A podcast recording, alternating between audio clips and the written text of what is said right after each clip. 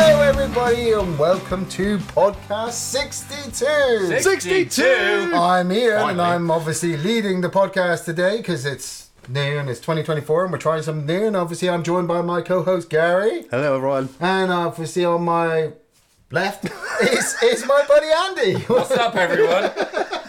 So, I was about to say right For our podcast listeners, he just had to check his hand to know which way he was Here's my looking. right hand, but it's on my left, man. Welcome to 2024. 2024. It's already going really well, isn't it? Podcast 62. We've come such a long way. We were about to start Yeah, look how losing it. look how fluid it is. We got it all down, man. Um, but today's podcast, we will obviously be catching up in the first section, and then in the second part, we will be doing we will be doing a counting down of our top ten picks of 2023, and then in, in the third part, we will be answering all of your questions. Um, so I suppose because I'm leading, I'll go first with what I've been up to since the last time we were on. Why I mean, not? Sure. Christmas came along We had a Christmas. ate far too much, drank far too much, sat around and didn't do a lot, which was kind of balancing the. You're doing all of our drinking. catch-ups, are you? Uh, well, yeah, yeah.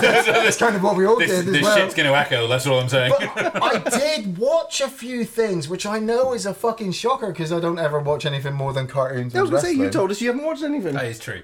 I, I watched a few You come things. kicking the door in. We had we had we had fa- I, we had family down over Christmas. Uh, my granddaughter came down. She wanted to watch a bunch of films, and I I watched a film with her that she wanted to watch on Netflix, and that people were talking about. And so I was kind of like, you know what, let's watch it. I'm glad I did. Was it Saltburn? No, it fucking wasn't. I'm not fucking talking about a fucking stupid ass movie like that with some stupid ass scenes just to keep people talking. I'm talking about the stupid atrocity that was Fall. Two girls climb a giant rusted tower in the middle of the desert and get you tell me stuck all the way at the top. I told you in the pub at Christmas. No, I remember, but I'm pretty sure you told me Uh, about it. Gary, Gary watched really it. Oh, like New it. Year's Eve, right? We were in the pub on New Year's Eve, and you were ranting about it then. I was ranting about it then because I, remember I, I, I, Oh, shit face then. I sat down to watch this, like I said, with my granddaughter. I had no real hope that it would be actually any good. One, it's on Netflix, um, which is going to kind of contradict something I'm going to say in a so much well. of my top ten is Netflix. Yeah. But it was just so fucking stupid. And what I mean by it being fucking stupid was these two girls climb this rusted tower in the middle of the desert all the way to a really, really. Fu- it's like how many fucking miles up? Well, it's not a mile, but it's a long way up. It's a fucking really, really fucking long, long way up, right? Yeah. And they get stuck up there because should write the, the DVD the cover. ladder is so rusted and so shit that it collapses. And The, the whole film is is Stupid. basically it plays on your fear of heights and it uses every Yeah. cinematic You know trick what? in the book. Yes, it does. And as someone who does, does. suffer from a fear of heights, I, I almost turned the film off because I was having an anxiety near panic attack watching yeah, it. which which which is It was that effective. Which is fair enough because that is the only effective thing about the movie is that they went right. They're on top of this tower. Everybody's going to be scared of heights. Let's not bring in any other fucking aspect of elemental danger in this desert. well, they did. They, they, they, No, there was, a, didn't. there was a, a very uh, angry vulture. oh yes, there was a very angry vulture. They're in the middle of this fucking desert. Why am I getting cat's eyes On vibes with top of pigeon? this, on top of this fucking walking around the tower, building. they Yeah, yeah, climb yeah. up this tower. It must take them an hour, maybe a couple, because it fucking edits for them to climb all the way to the top in the middle of the desert with the sun shining down on them. They don't get heat stroke. They don't get dehydrated. Is there a shot with like the sun moving over a rock and a scorpion? Uh, no. that was in the one. That was in the fucking movie that waste. we did do a couple of weeks ago. yeah, it's true. Yeah, it's a desert. You've got to film a scorpion Fucking- moving past a It was rock. the Opening Surely, scene, that- actually. they're up, they were up there for like two to three days, right? And they they they are they are just exposed. They are fucking exposed to the elements, and it has no fucking effect on them.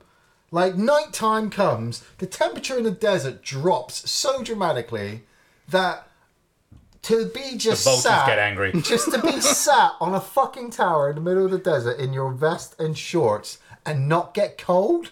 They didn't even have a fucking blue lip. They didn't even ship the bottom lip. Didn't even quiver to go, oh, I'm feeling a little bit cold here. Oh, I wish it was daytime because that was really hot. Three fucking days this girl stuck, uh, stuck up there. She she barely fucking gets hungry. She barely gets dehydrated. She barely gets hot or fucking cold. The most she gets fucking scared of is the fact that she's going to be sitting on this tower for the rest of her fucking life and nobody's going to know because, oh, I'm going to go out in the middle of the desert with my friend and not tell anybody where we are, which is the most common fucking trope for these movies where two people get trapped in something. The fucking camera angle at the beginning where the boyfriend just happens to look at her friend, blatantly scream, cheater, in my face. So when it, spoilers, when it turns out that actually her friend, one of the girl's friends, is sleeping with the now dead boyfriend. That's the descent, isn't it?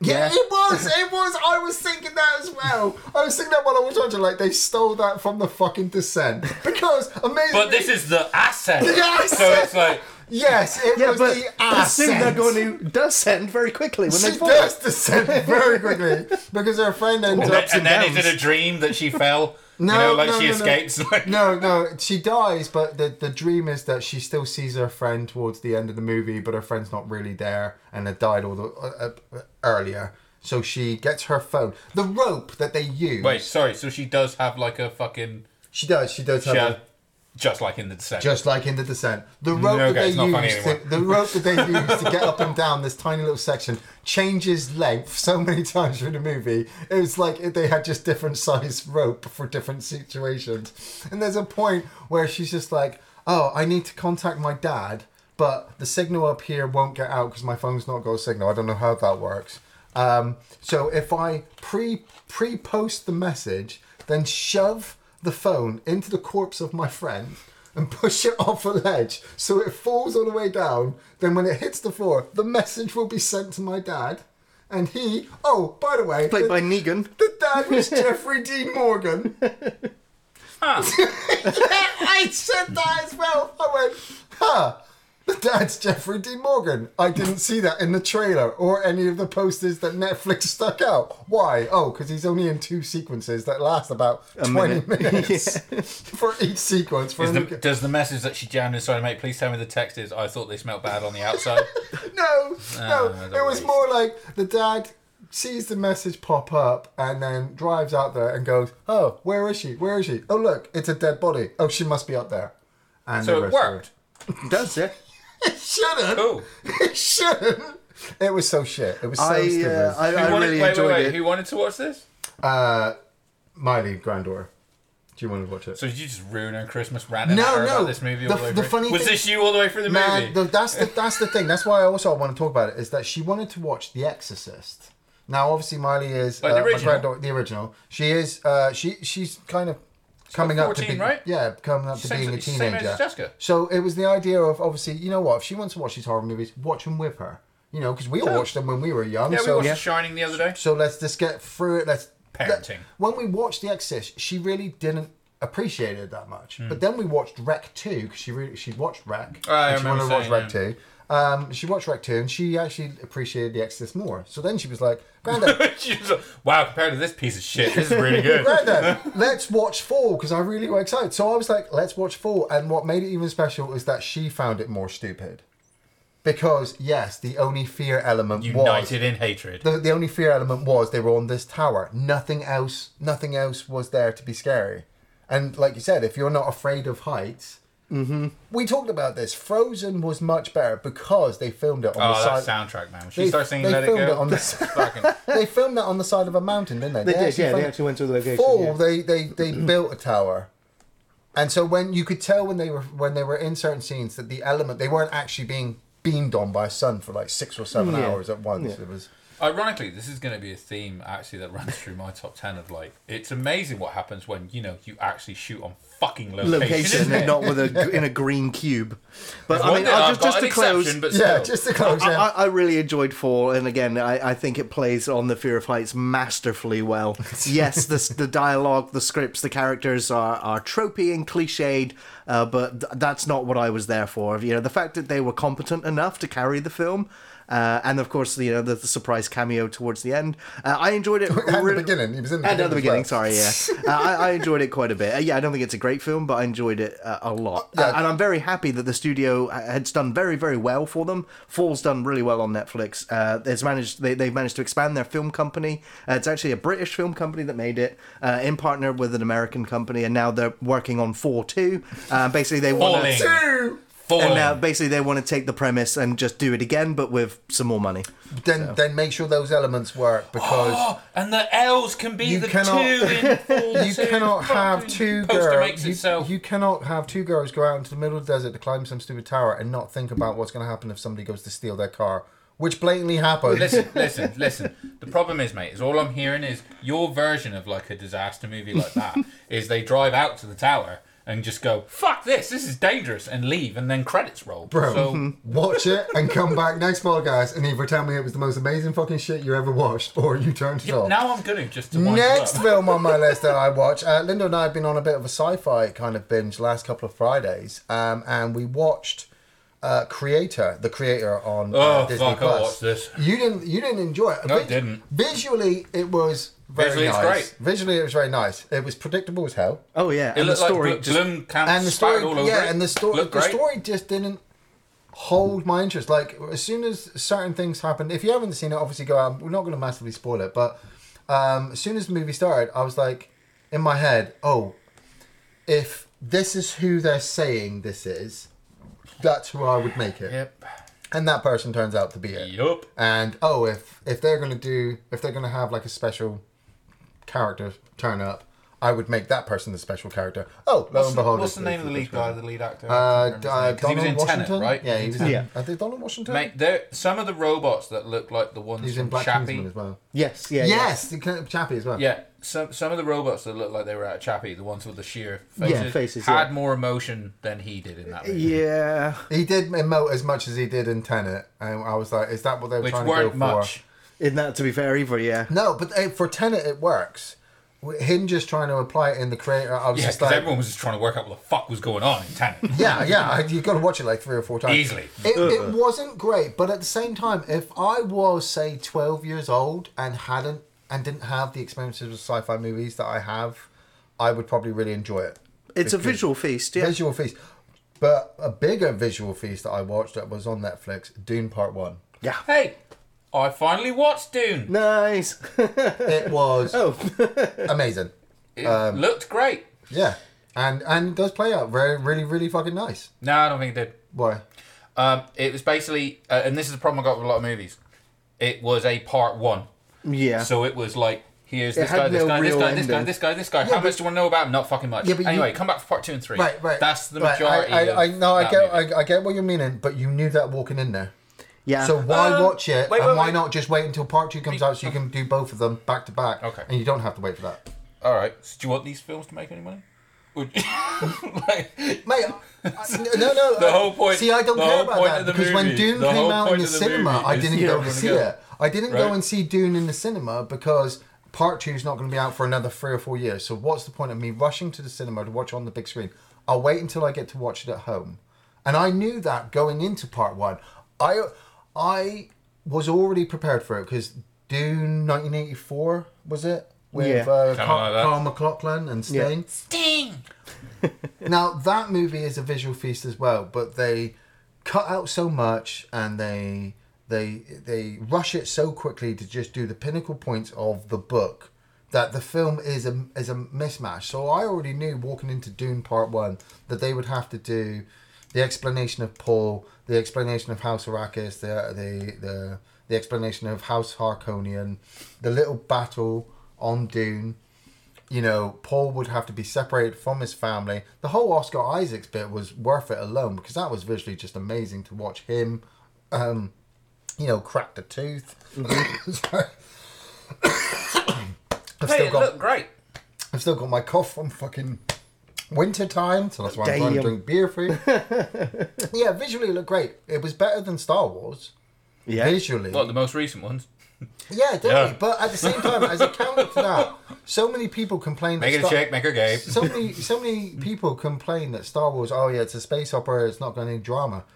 Dune does the exact same thing. It's just government houses arguing over a planet. It's just dr- space opera all over. I know again. you didn't. Did you watch Rebel Moon? No, Yeah, I'm not dude. interested in Rebel Moon. No. and that was uh, a visual feast. Fucking hell, man. Why?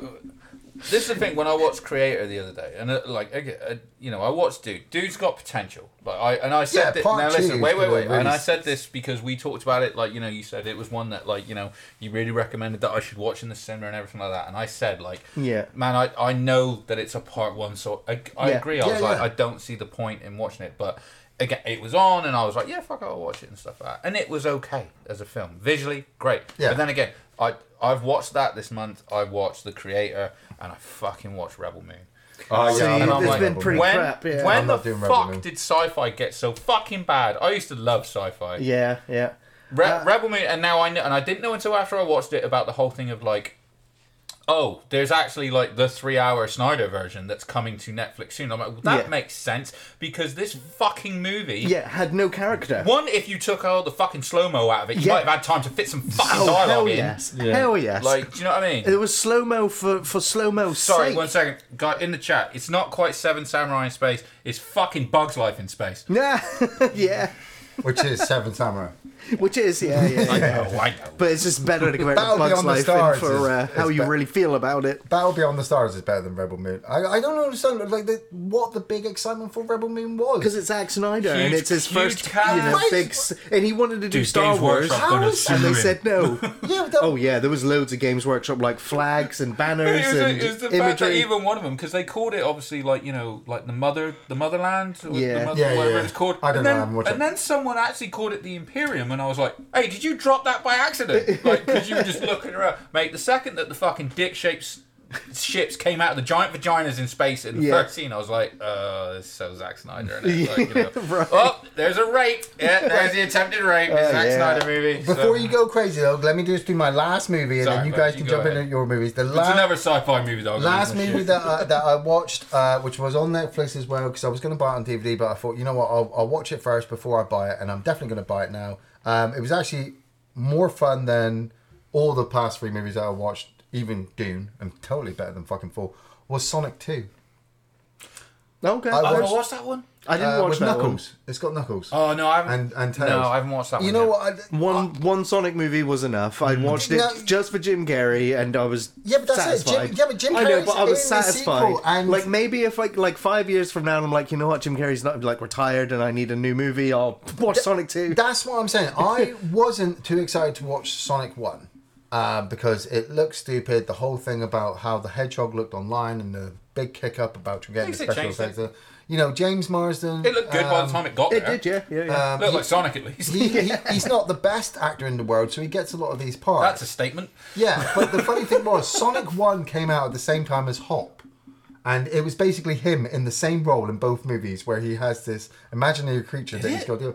Did it come out at the same time? It's pretty much the same year, I think it was. I mean, Wow, you can, Hop you feels can like because I watched Hop with a kid. That feels like it was fucking. Ch- way check it out. I might be no wrong, but like I said, the plot lines just seemed exactly the same to me. Where That this guy ends up with this imaginary creature.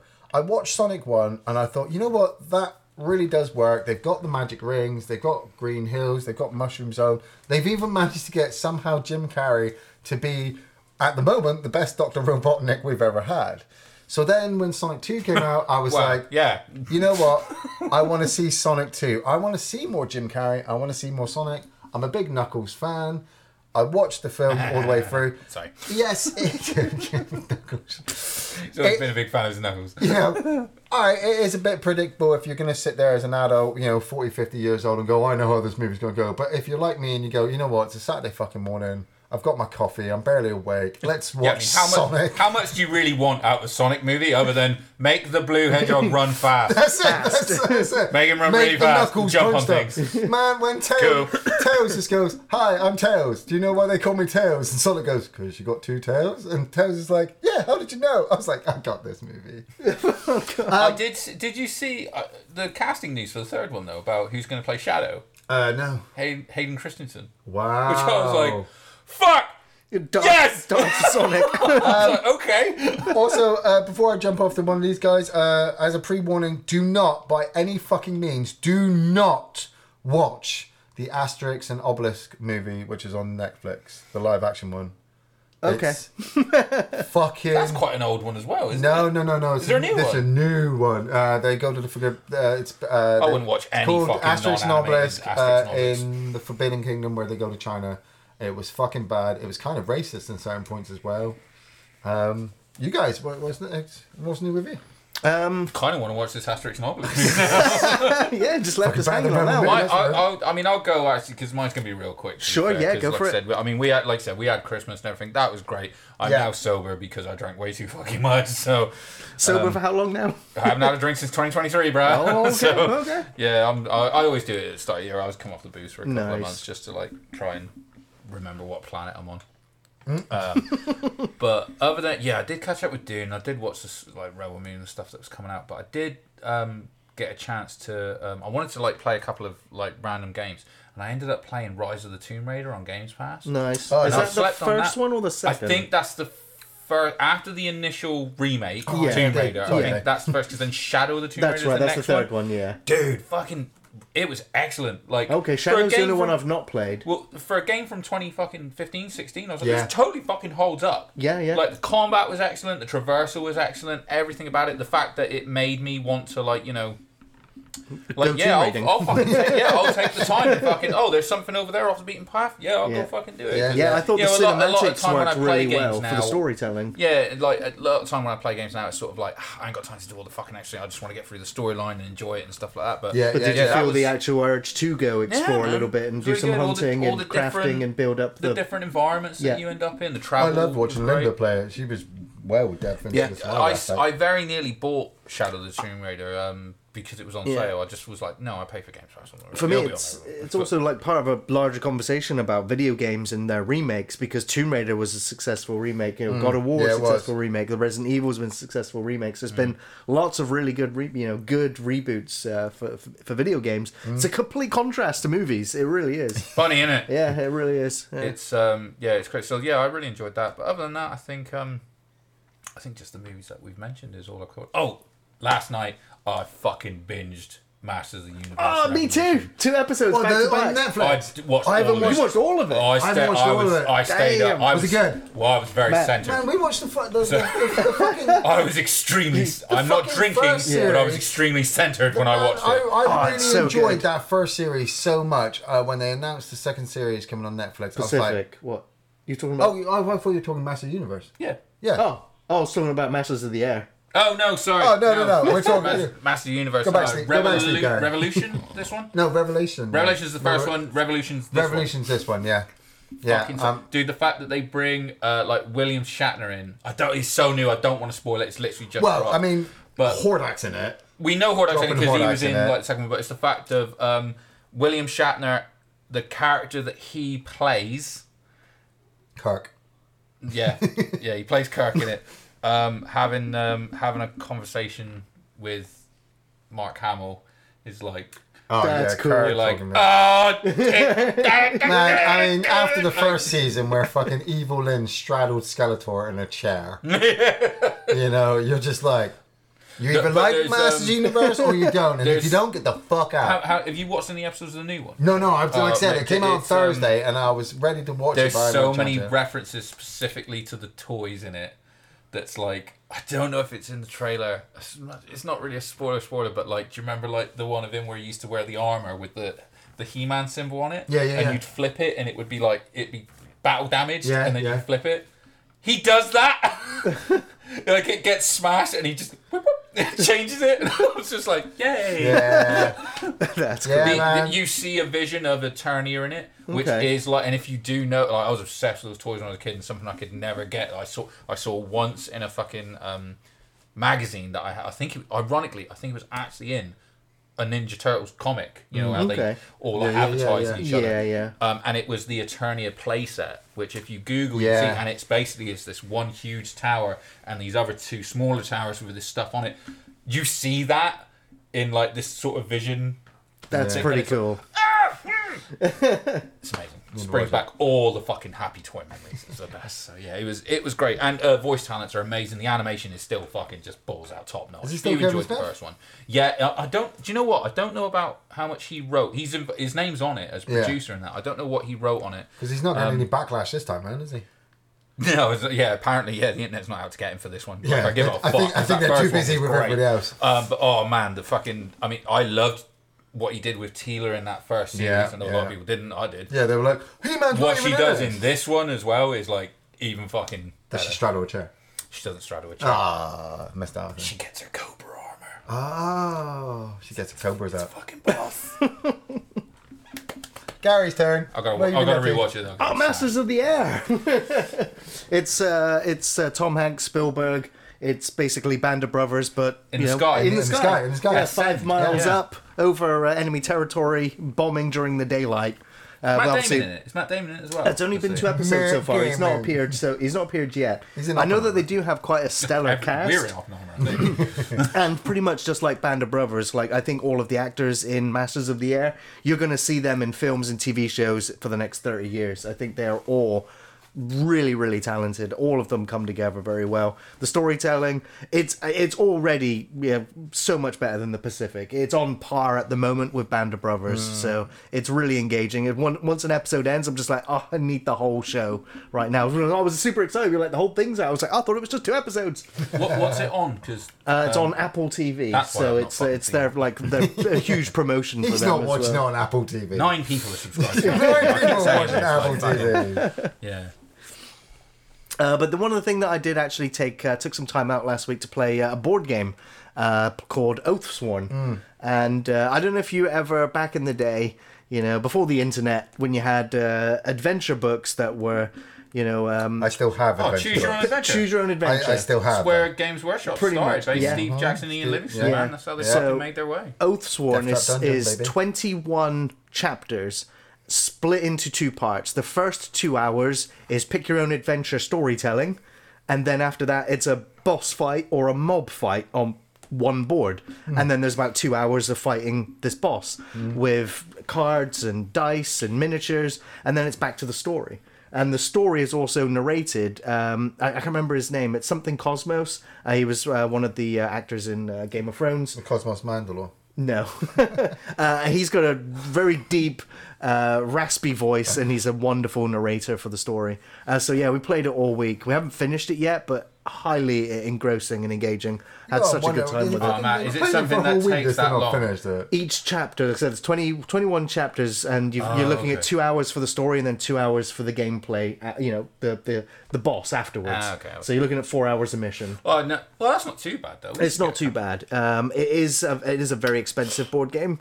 Uh, you're looking at 140 pounds for the standee version and over 200 pounds for the miniature version. Wow. Uh, so yeah, it, it's Nah. it is quality in a box. There. Maybe, just- I'll, maybe I'll stick to Spartacus. I just dropped. I just, mate, I just dropped ninety on the Resident Evil board game. I'm good. Oh, you play that. We got to talk to you about a 420 party. actually. Oh, okay. Yeah. We Well, I got, I got Resident Evil. a very 1, special 2, number. And three board games. I got. The girls are on holiday. Nice. Alan Wake 2 is the next thing we'll talk about. Now, I've had a bit of a love hate relationship He with this game. did. Uh, when I first started playing it, I thought it was pretty bad. Uh, I thought the, the gameplay was so broken and jarring, spending so much time going back to the think room, you know, the brain room, the dream room, and like monotonously putting up information on this board, repeating the exact same information we just had, and in no way able to progress the story until your character puts the thing on the board and goes, "Oh yeah, I remember that now." When it only happened two minutes ago, and so it's it's so frustrating, and the game pauses its momentum so often to go back there to just go A to B to C to D to E. So your character goes, oh yeah, even though you as a player already know this information, and it's so annoying. So I mean, it's also Gaming hasn't really evolved, has it, in the last 60 years? At the end of the Like- day, it's uh, just hop on that This short is- wall, you cat! Remedy trying to do a survival horror game, but clearly they've not like played, you know, or, or attempted survival horror before, so it feels clunky. The combat feels uh, horrible Yeah. at times. Uh, it doesn't and because it wants to be survival horror, it, it and there's so many moments of atmosphere, it just bombards you with the cheapest freaking jump scares you've ever experienced in a game, and it does Where's it. the love in Wait, this? wait, No, wait for it, wait for it, because he. Is 'cause it the good? This, this was my first few sessions. The first time we played it, he was like, "Man, I hated this game," and I was really worried because I was the one who got it for him for Christmas. Last Thursday, I came out, and he was like, "Man, I'm so happy with Alan Wake." I was like, "What?"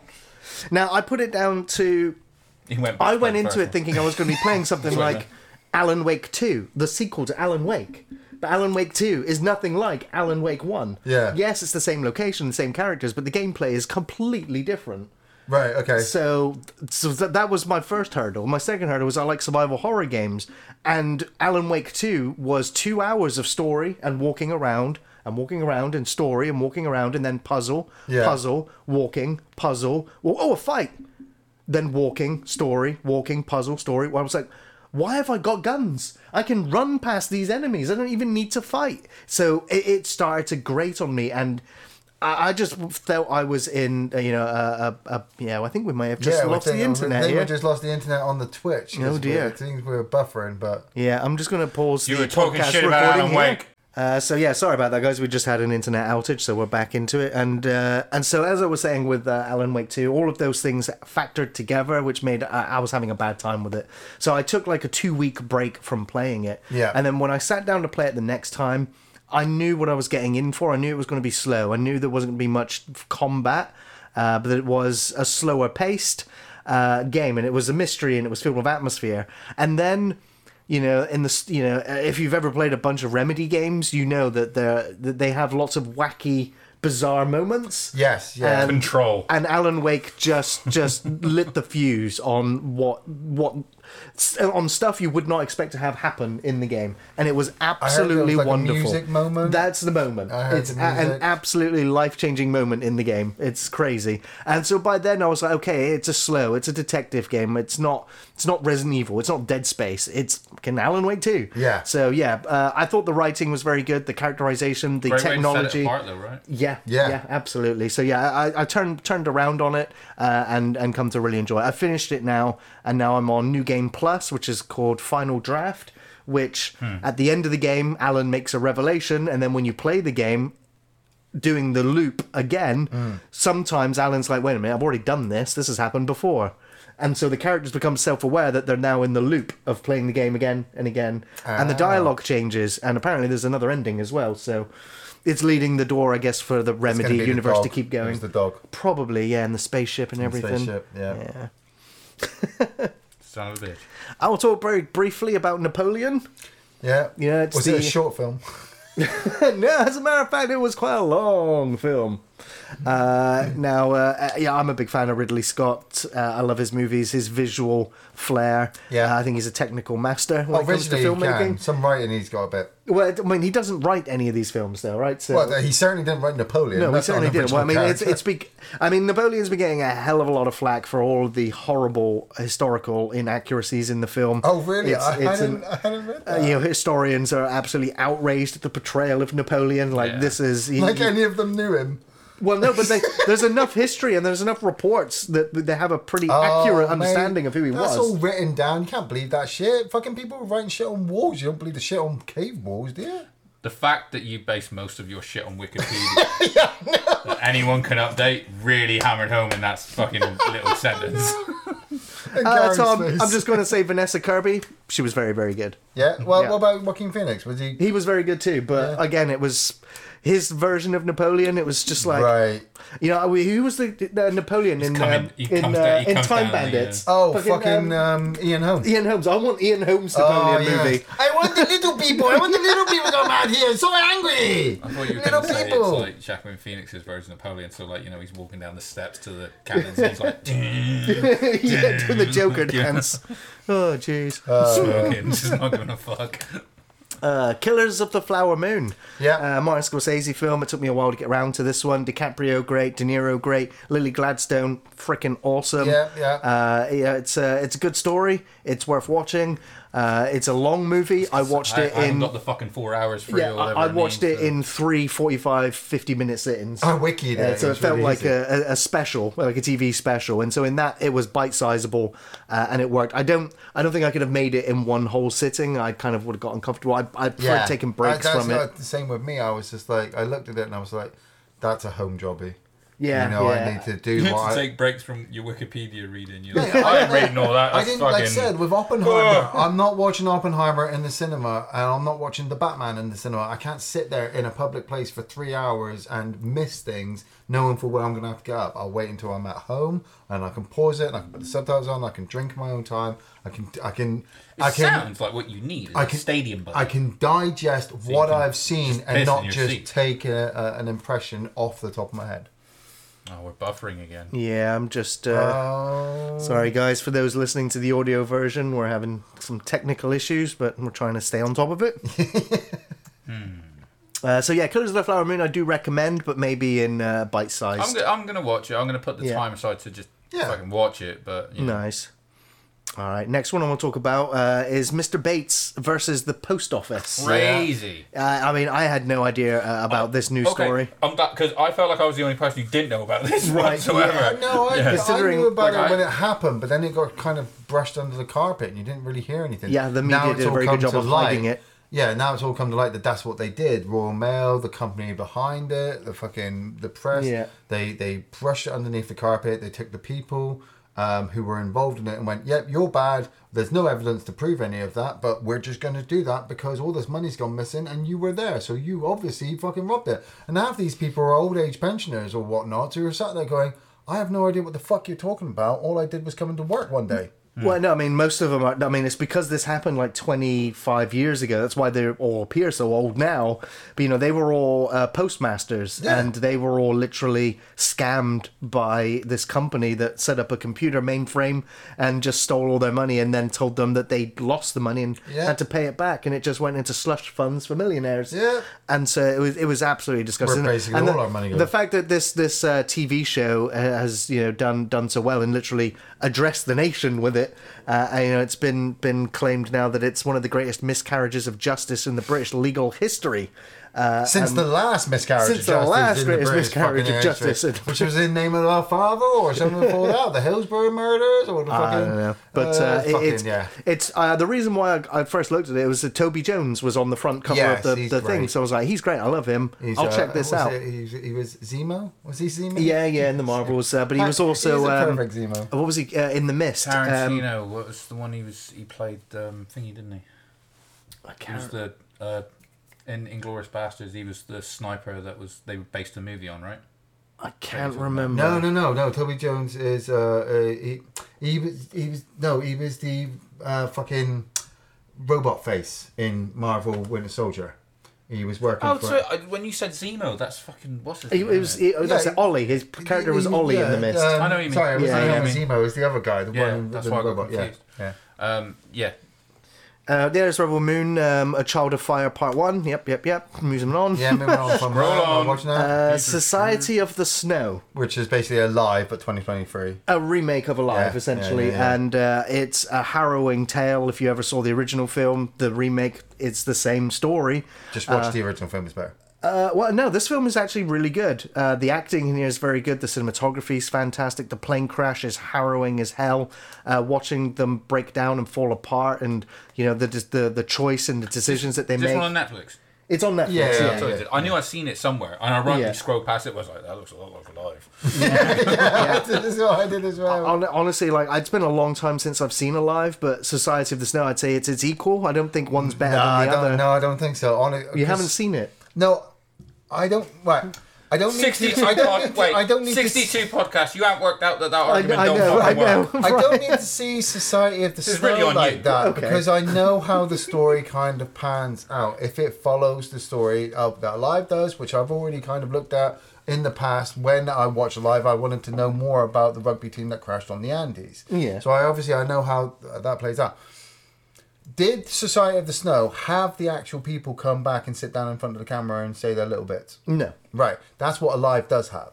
Okay. It doesn't make You it know, better. it- it's different. It makes it, it makes it better. It makes it better, Uh, I feel because it was such a harrowing tale at the time. To put it onto film would have been really difficult, but it got such a, a, a personal.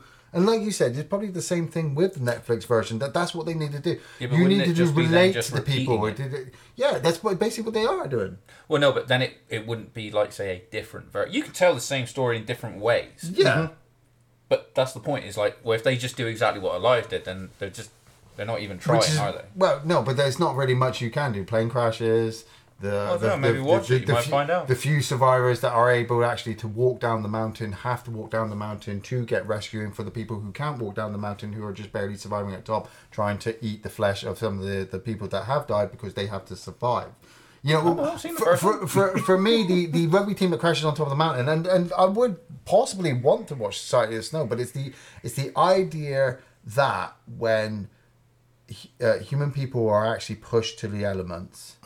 You know, they they will do anything and everything to survive. I remember when the story first came out, it was a big thing that oh my god, they ate the flesh of the dead people to survive. Oh, what a horrible thing, motherfucker! If you're starving on top of a fucking mountain and you don't and, you, and you're you're afraid you are going to die and you need to eat and you need to drink and the most you've got around you is your dead body and some snow motherfucker, you're to eat your dead body and you're going to drink some snow if you want to see the next day. And that's what those guys needed to do. They just kept wanting to see the next day because they just had to hold hope Yeah. that they were going to get rescued. Sorry, I'm taking your part. You Spoilers. calm No, it's fine. Yeah. Spoilers. That's why you have seen it. it's the exact same movie.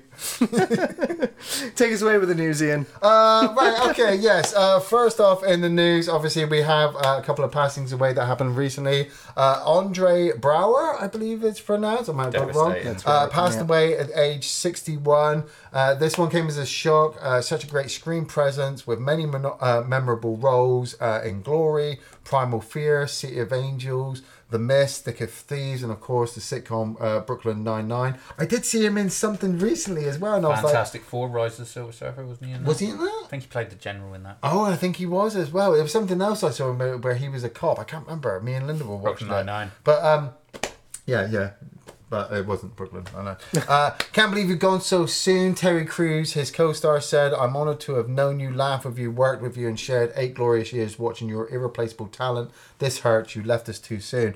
I mean, I caught up with him. Like I'd seen him a few times in a few things, and then we watched him. Well, I watched him in Brooklyn Nine Nine, and I thought, man, this guy is so fucking funny. Yeah. Then I remember seeing him in The Mist, and I was like, oh my god, this guy is so good as an actor. Then we watched him again in Glory, which obviously we reviewed. One of, one of his first roles, I think. Denzel we, Washington. We re- yeah, Yeah. with Yeah. Denzel and Morgan Freeman. We recorded and reviewed that before he passed away, and so as soon as the news hit, it was just like, well, we know exactly what our first review is Of the new year. of January going up to pay to pay because he was so amazing in that. It was And uh, what? Yeah, sixty-one as well. Is no age. Yeah, he's, yeah. he was so good in Brooklyn. he, he was so good. oh, that's As right. in- he was in He's, he's Poseidon. the the captain remake, of yeah. Poseidon as well. yeah. Mate, dude, I, I've had this on my phone for years, right? Because Okay. how much I love him. Literally, Right. right.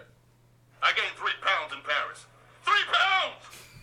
it's just a Captain Holt soundboard. I love Wow. Captain Holt. just Look every this now, every now and again, we'll just be sat around and it's all quiet, This and is a it's just. all- picture- I'm just like, Loser. Yeah.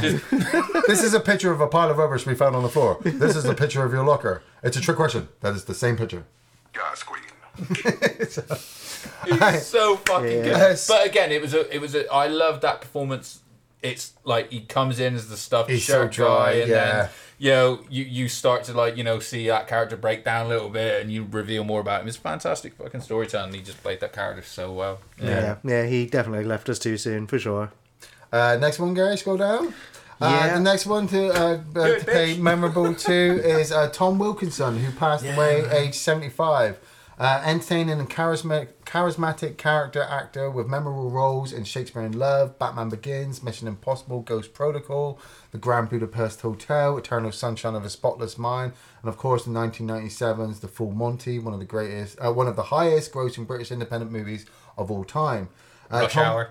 T- t- yeah, Tom Wilkinson was also nominated for Academy Awards for his acting in leading roles for In the Bedroom and for supporting in uh, Michael Clayton. His Michael Clayton co-star George Clooney paid tribute by saying Tom made every project better, made every actor better. He was the epitome of elegance, and he will be dearly missed by all of us.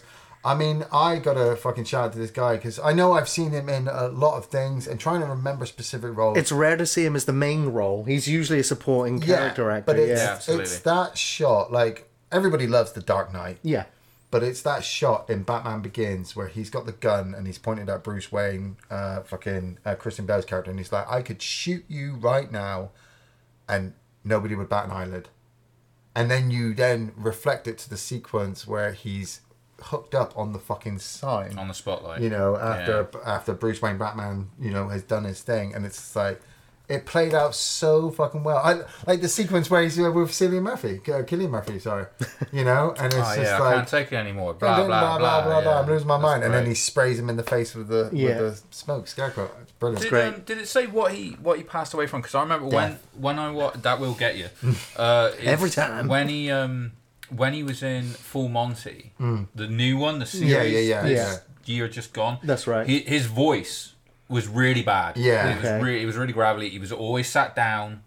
Like, it sounds really Yeah, funny, so you he might notice stuff like been that. He was always Yeah. sat down in it. Yeah, and his yeah. voice was very gravelly, and he didn't do a huge amount in that Okay. show. He's great in it. Yeah. But again, he didn't do a huge, and that did sort of spark. I think. I, I think it was like I fucking Suspicion. googled like, what's wrong with this? Yeah, voice?" yeah. that sort of thing. So That's sad, yeah. Um, yeah. So I hope it. I hope that he didn't have like you know some painful prolonged illness or anything like that. 'cause it- that's one of our best actors, man. He was Yeah, fantastic. classic. Just constant, like you Well, said. he's, he's kicking up there with Robbie Coltrane and And fucking just, uh, yeah. both Dumbledores now. Both Dumbledores.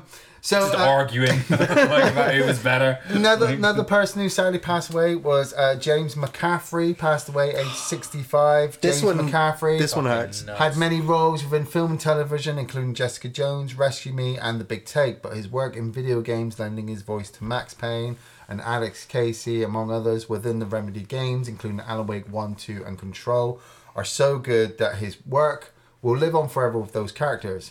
An iconic voice actor, a huge loss, and will treasure his impact on the medium. I certainly will. Yeah, he. I mean, I was literally playing Alan Wake One when the news came out that he had just passed away, and I was just like, ah, it's absolutely you know terrible, you know, terrible news. Uh, and like, because literally his voice is in the game as Thomas Zane, and then he's literally, uh, you know, obviously the voice of Max Payne, which I think is just one of the most prominent video game characters Oh, of all time. dude. Like, it has Him not been a year that gone comic by. strip is just Yeah. like yeah. It's f- just just the just iconic. Yeah. Uh, and so and because Max Payne and the characters that he's played within the Remedy universe are so prominent as well, it's it's a tragedy that we're not going to continue to explore his work with Remedy because we're going to miss that voice. AI and so we're going to miss the man too. Yeah, I mean they'll probably find a substitute to go forward because they're going to need to because his his work is unfinished.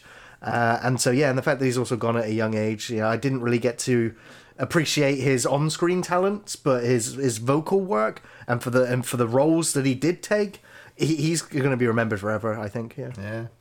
Yeah. Um, and the last one, uh, sadly passed away, was uh, David Emge. Uh, has passed away age 77, known to horror fans as Stephen Flyboy Andrews in George A. Romero's Dawn of the Dead. Uh, Emge also appeared in a few horror movies, Basket Case 2 and Hellmaster. But his shinning moment really was as Flyboy and his unfortunate end as a zombie. But what a zombie he created! The movement, the walk, the hungry stare. It was perfect. Sorry, guys, what Gary spelled shining moment is shinning was perfect and one of all time cinematic greats. You know, Flyboy, Flyboy, you're all right. Ah, man, like he was, he was ill for a while. I don't know much about his personal life at all, to be honest. Like I, I, I swear, cause I swear I saw something a few years ago where he was at a convention and he just looked kind of thinner, frailer, and I, I was surprised he he hadn't passed away sooner. Um, but then when obviously the news broke that he had passed away, I was just like, man, fucking hell! The fact that he he played Stephen in Dawn of the Dead, you know, didn't do a lot after that, but everybody just remembered him majorly Yeah. For Stephen's For role. some people, You know? he is the most iconic zombie in all of cinema. Yeah, exactly. Ex- just exactly. nailed it. Just You know, set a, a standard for everyone else. It wasn't even like he was a dickish character. In, He was to begin with, but he does change. but not dickish to the point like But I think- wanted him dead within the Yeah, first ten minutes. I think he acts like a more real person. yeah, but I, I think his character as written could be that way. But I think his natural charisma or his the, his natural way, you know, of, of just being himself actually stopped him from Yeah. being like His- that because he, he, felt like a human who made mistakes and you know was adjusting to this new world while the others were clearly competent at Yeah. handling themselves. Well, so- his relationship with with the female character, I can't remember what her name is. Francine. Uh, Francine. You know, that becomes your focal point for the rest of the movie. Franny. You know, when you find out that she's pregnant, you know, and that he's the dad, and that they're trying to kind of keep her down because they want to, they don't want to be taking care of a woman, but she's actually fighting back and going, no, no, no, I don't want to be dead mother. Mm. And so then they start to get like angry at each other, like the way he slams the ammo down because she's staying up on the roof, but she wants to learn the helicopter, which is fucking smart. And oh, it's so in depth, and he brought Yeah. he brought such greatness to that character. So yeah, even though he doesn't have a long cinematic resume, it doesn't matter. I was going to say it's crazy how much he did with such a small amount of Yeah. like screen Yeah. time, isn't it? yeah, he, he, hell he- yeah. he made that character so much better than Alice in seven or eight Resident Evil fucking movies. hell yeah, hell yeah. Fucking hell. I mean, um, After all the drama of last year, Jonathan Majors has been let go by Marvel after a guilty verdict on two counts of harassment and assault. So Kang the Conqueror is conquering nothing no more. A shame for sure, as Majors had strong on screen talent and looked to be a real rising star in the industry. Yeah, but it was way too quick, I felt as well. All of a sudden, he just came out of nowhere and was just. He was in the. Uh, it was the what was it? Aviator? No, it was an airplane film that he was in. A World War plane film. He was fantastic in that. And then obviously he turned up in Creed. He was fantastic in that. Then he turned up as Kang the Conqueror, and he was good, but the script was terrible. And then then his career's fallen apart. Probably terrible because he was in prison a couple of times. But anyway, uh, Marvel will be surely be doing some reshuffling as the next Avengers titled The Kang Dynasty will either be recasting or changing direction. look, really just- easily. Yeah, You Robert got a Downey time Jr. coming. in blackface from Tropic Thunder, Yeah. replacing him. Oh man, Done. Done. man, you're gonna be you're gonna be you're gonna be fucking those He- people in a minute he- again. He's You're the guy fucking- dressed as a dude who's being another dude. That's what you got to do. No, I think Dan. I think Downey Jr. is done after Oppenheimer for a little while. I think he's he's taken that role and he's he doesn't need to do anything major for a little while. Uh, new Star Trek film now in the works after Quentin Tarantino finally decided not to progress with his own take. Now, Andor director Toby Haynes is at the helm with J.J. Abrams producing and adding glare to it. Most of the details so far are under wraps, as you can imagine. It's just got lots of glare. Though one small detail, glare, means for certain that this will be a new standalone film with glare, with no returning cast members from either Star Trek timelines. But the universe, the timeline they're in is just going to have glare. This new film is set to take place decades before Kirk and years before Pike. A few media sources still claim that a fourth movie with the JJ timeline timeline is still in development stages. They haven't got past the glare yet. No, no, just too much. They've all been blinded by it now after a trilogy of movies. Yeah. The glaring problem. Yeah, Clever but yeah, Star problem. Trek seems to be in a, a, a weird spate because obviously Star a Trek neutral? Discovery is coming to an end soon. Yeah. Paramount, shuff, you know, they wash their hands of their animated Prodigy show. Wow. And obviously, Picard's finished now. Strange New Worlds is, is currently filming its third season. They've just Yeah. wrapped their second episode, uh, filming wise. Um, so, but yeah, like in the film universe, like we had just the JJ trilogy, which seemed to have you know declining returns with each film. Yeah. Although, like my, you know, I quite like the third one, Star Trek Beyond. I thought it was good. And I I, like wouldn't, Into I wouldn't Darkness. mind. I like all three of them. Fair, I'm, fair a, Star- enough. I'm a. Star Trek fan. I've tried Fanboy. three times to watch Beyond and not and failed all three times. I like the first two though.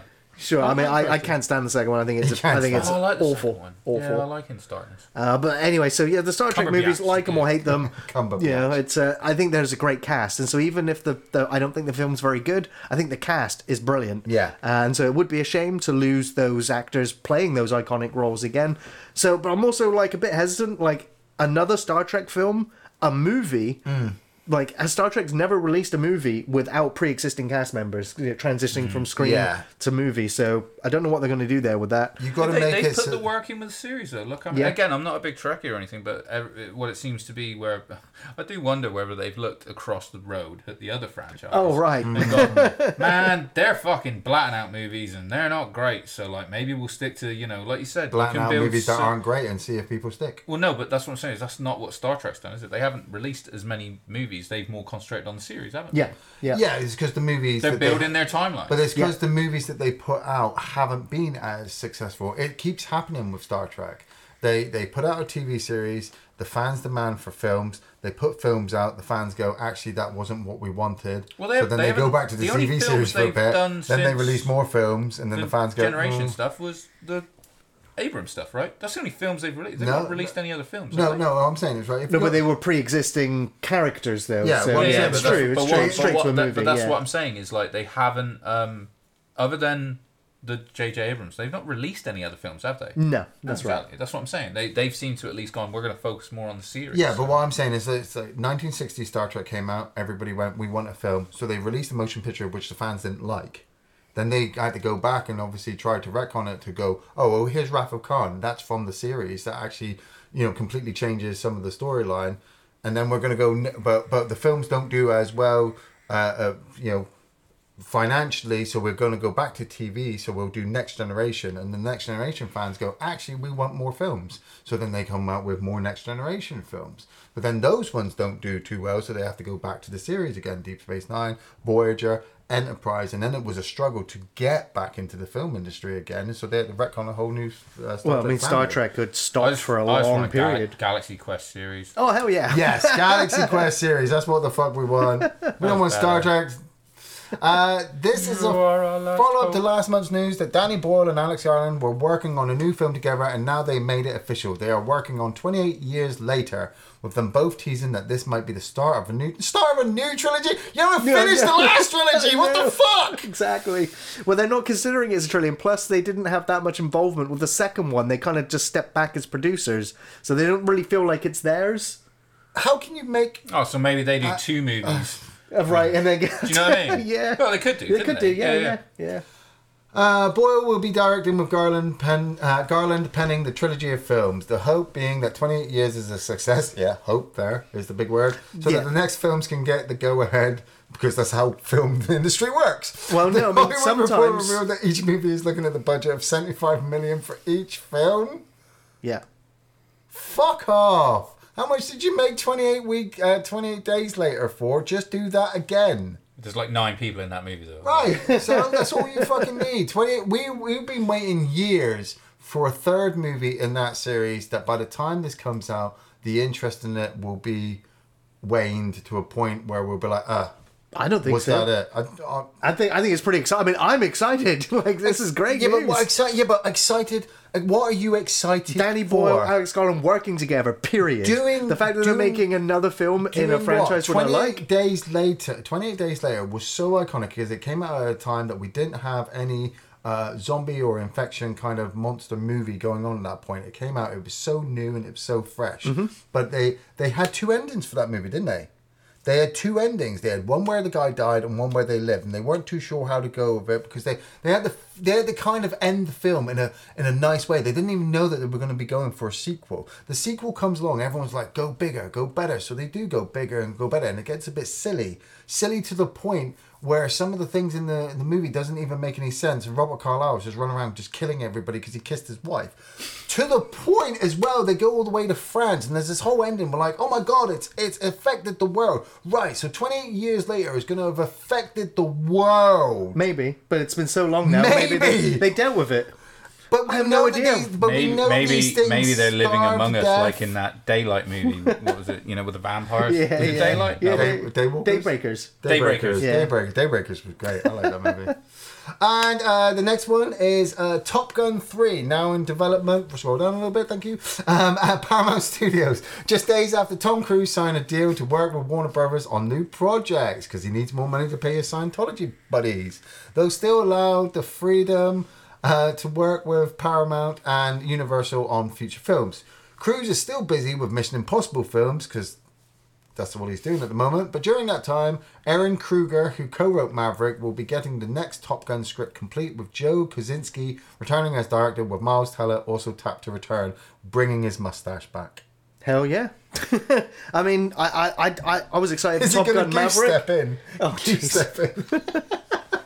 Nice. And uh, I didn't expect Top Gun uh, 2 to do as well as it did. It was Yeah, a great yeah, movie. Yeah, man, surprise. But yeah, it did really well. So of course, the the studio was looking at it and gone, don't care whether it was a good movie or a bad movie. It made this much money, so do it again and make us more money. That's how. The, that's that's what Yeah. the 28 days later This- guys. this whole, we're, um, we're writing a film right now because we want them to go. It made loads of money. Here's more. They, Yeah. they could have made money again off of Maverick by just releasing the fucking 120 hours of in-air footage that they Yeah, right, never yeah, they used. shot, yeah. And just go, it's just fucking reams of this Yeah. for like two hours. Watch Tom Go to the Cruise. cinema.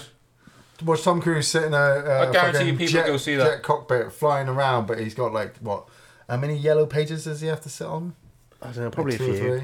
three. Quickfire news: Ghostbusters: Frozen Empire has released more screenshots. No, no actual actual story or anything, but more screenshots along with the reveal that Janine will be a Ghostbuster this time round. As Annie Potts says, it's all hands on deck.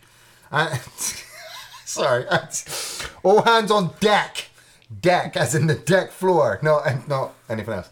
Well, that's what I thought you said. this is what I thought I said. Annie also had this to say: "It came Mm, as a real surprise. The deck."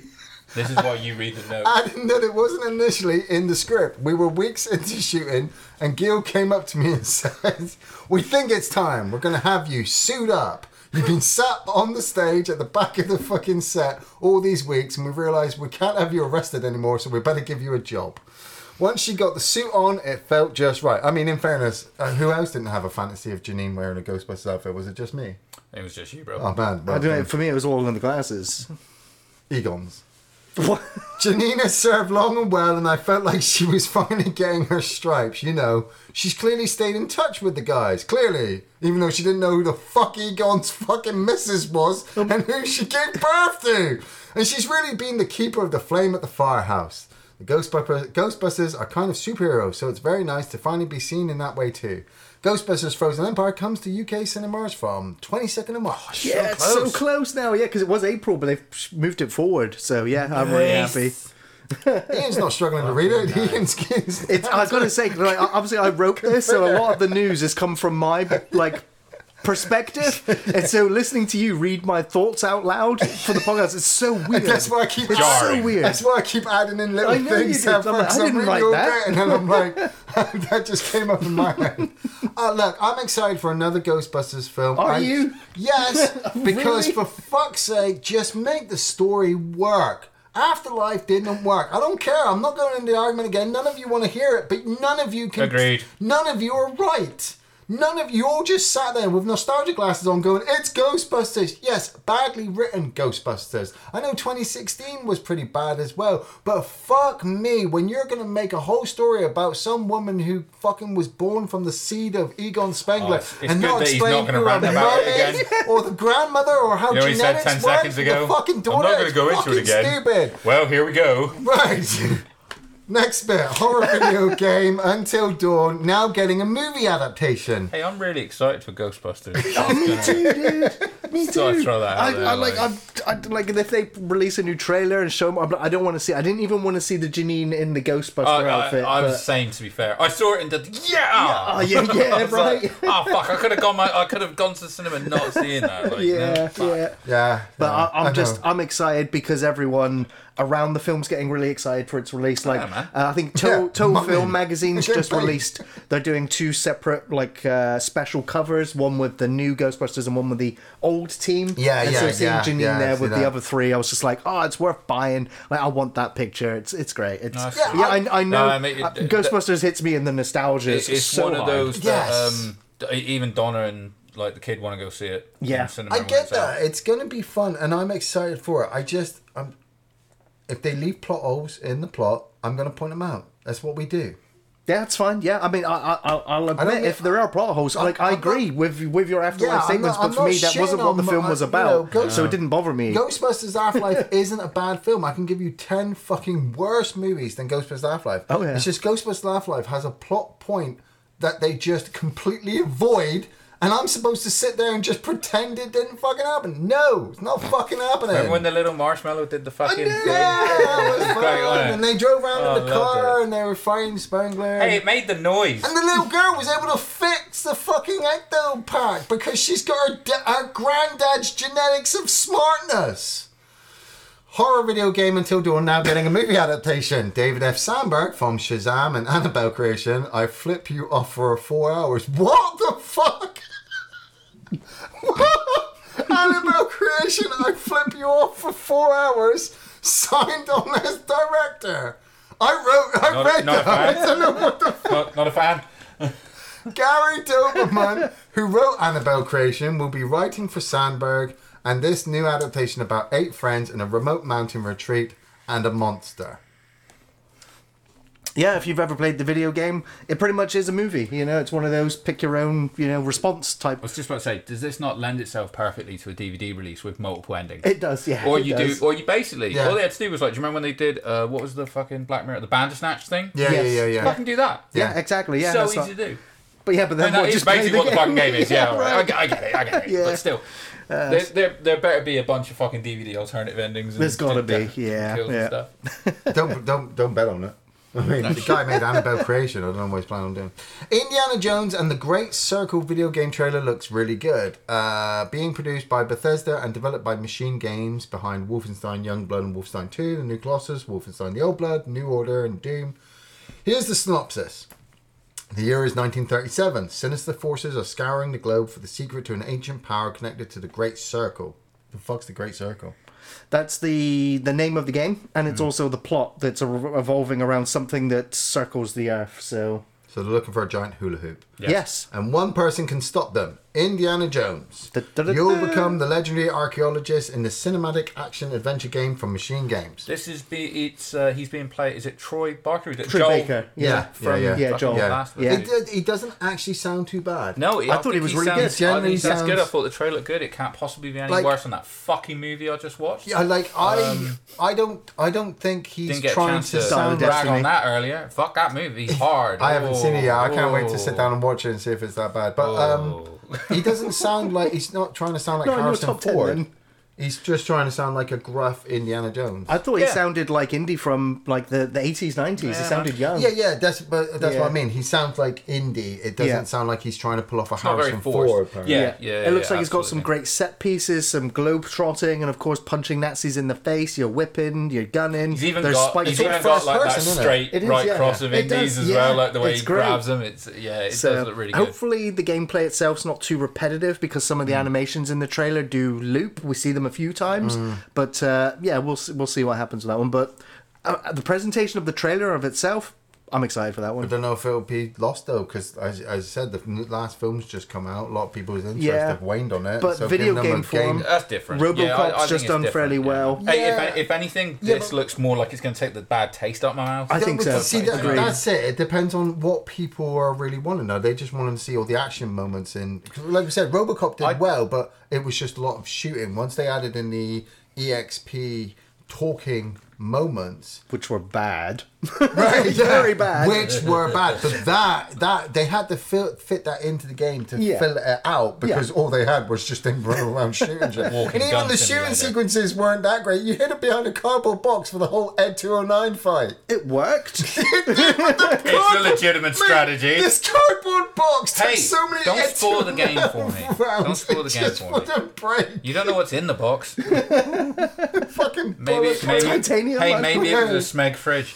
Um, yeah, no, I, I'm looking forward to that Indy game. I think it looks. Uh, Yeah, I think it looks pretty think sweet. It's gonna look really good, and like I said, yeah, I am hoping it's going to take the taste out of the last fucking. Yeah.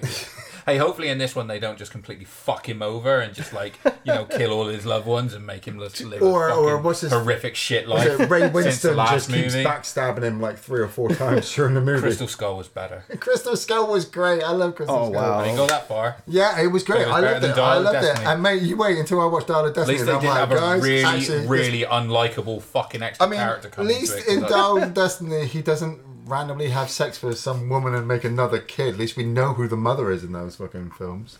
Need more dinosaurs? The next Jurassic, Yes. Jurassic World film is being developed by David Koepp for Universal Studios. David Koepp wrote the original Jurassic Park and The Lost World, and is apparently far, uh, far. I thought Michael Crichton wrote Jurassic Park and the original Lost World. Well, he wrote the No, screenplay the- adaptation for yeah. Spielberg. and is apparently far along enough with the script that the studio is already looking at re- uh, release dates for a film without actors or a director yet because they certainly can't get Sam Neill. Why not? He's ill. Oh, Apparently, this new film will explore new characters in a world being overrun by dinos. No legacy cast returning at this point. Good, probably Jeff, a good idea. Jeff Goldblum does not need any money. Laura Dern is probably still running around fucking Mulholland Drive.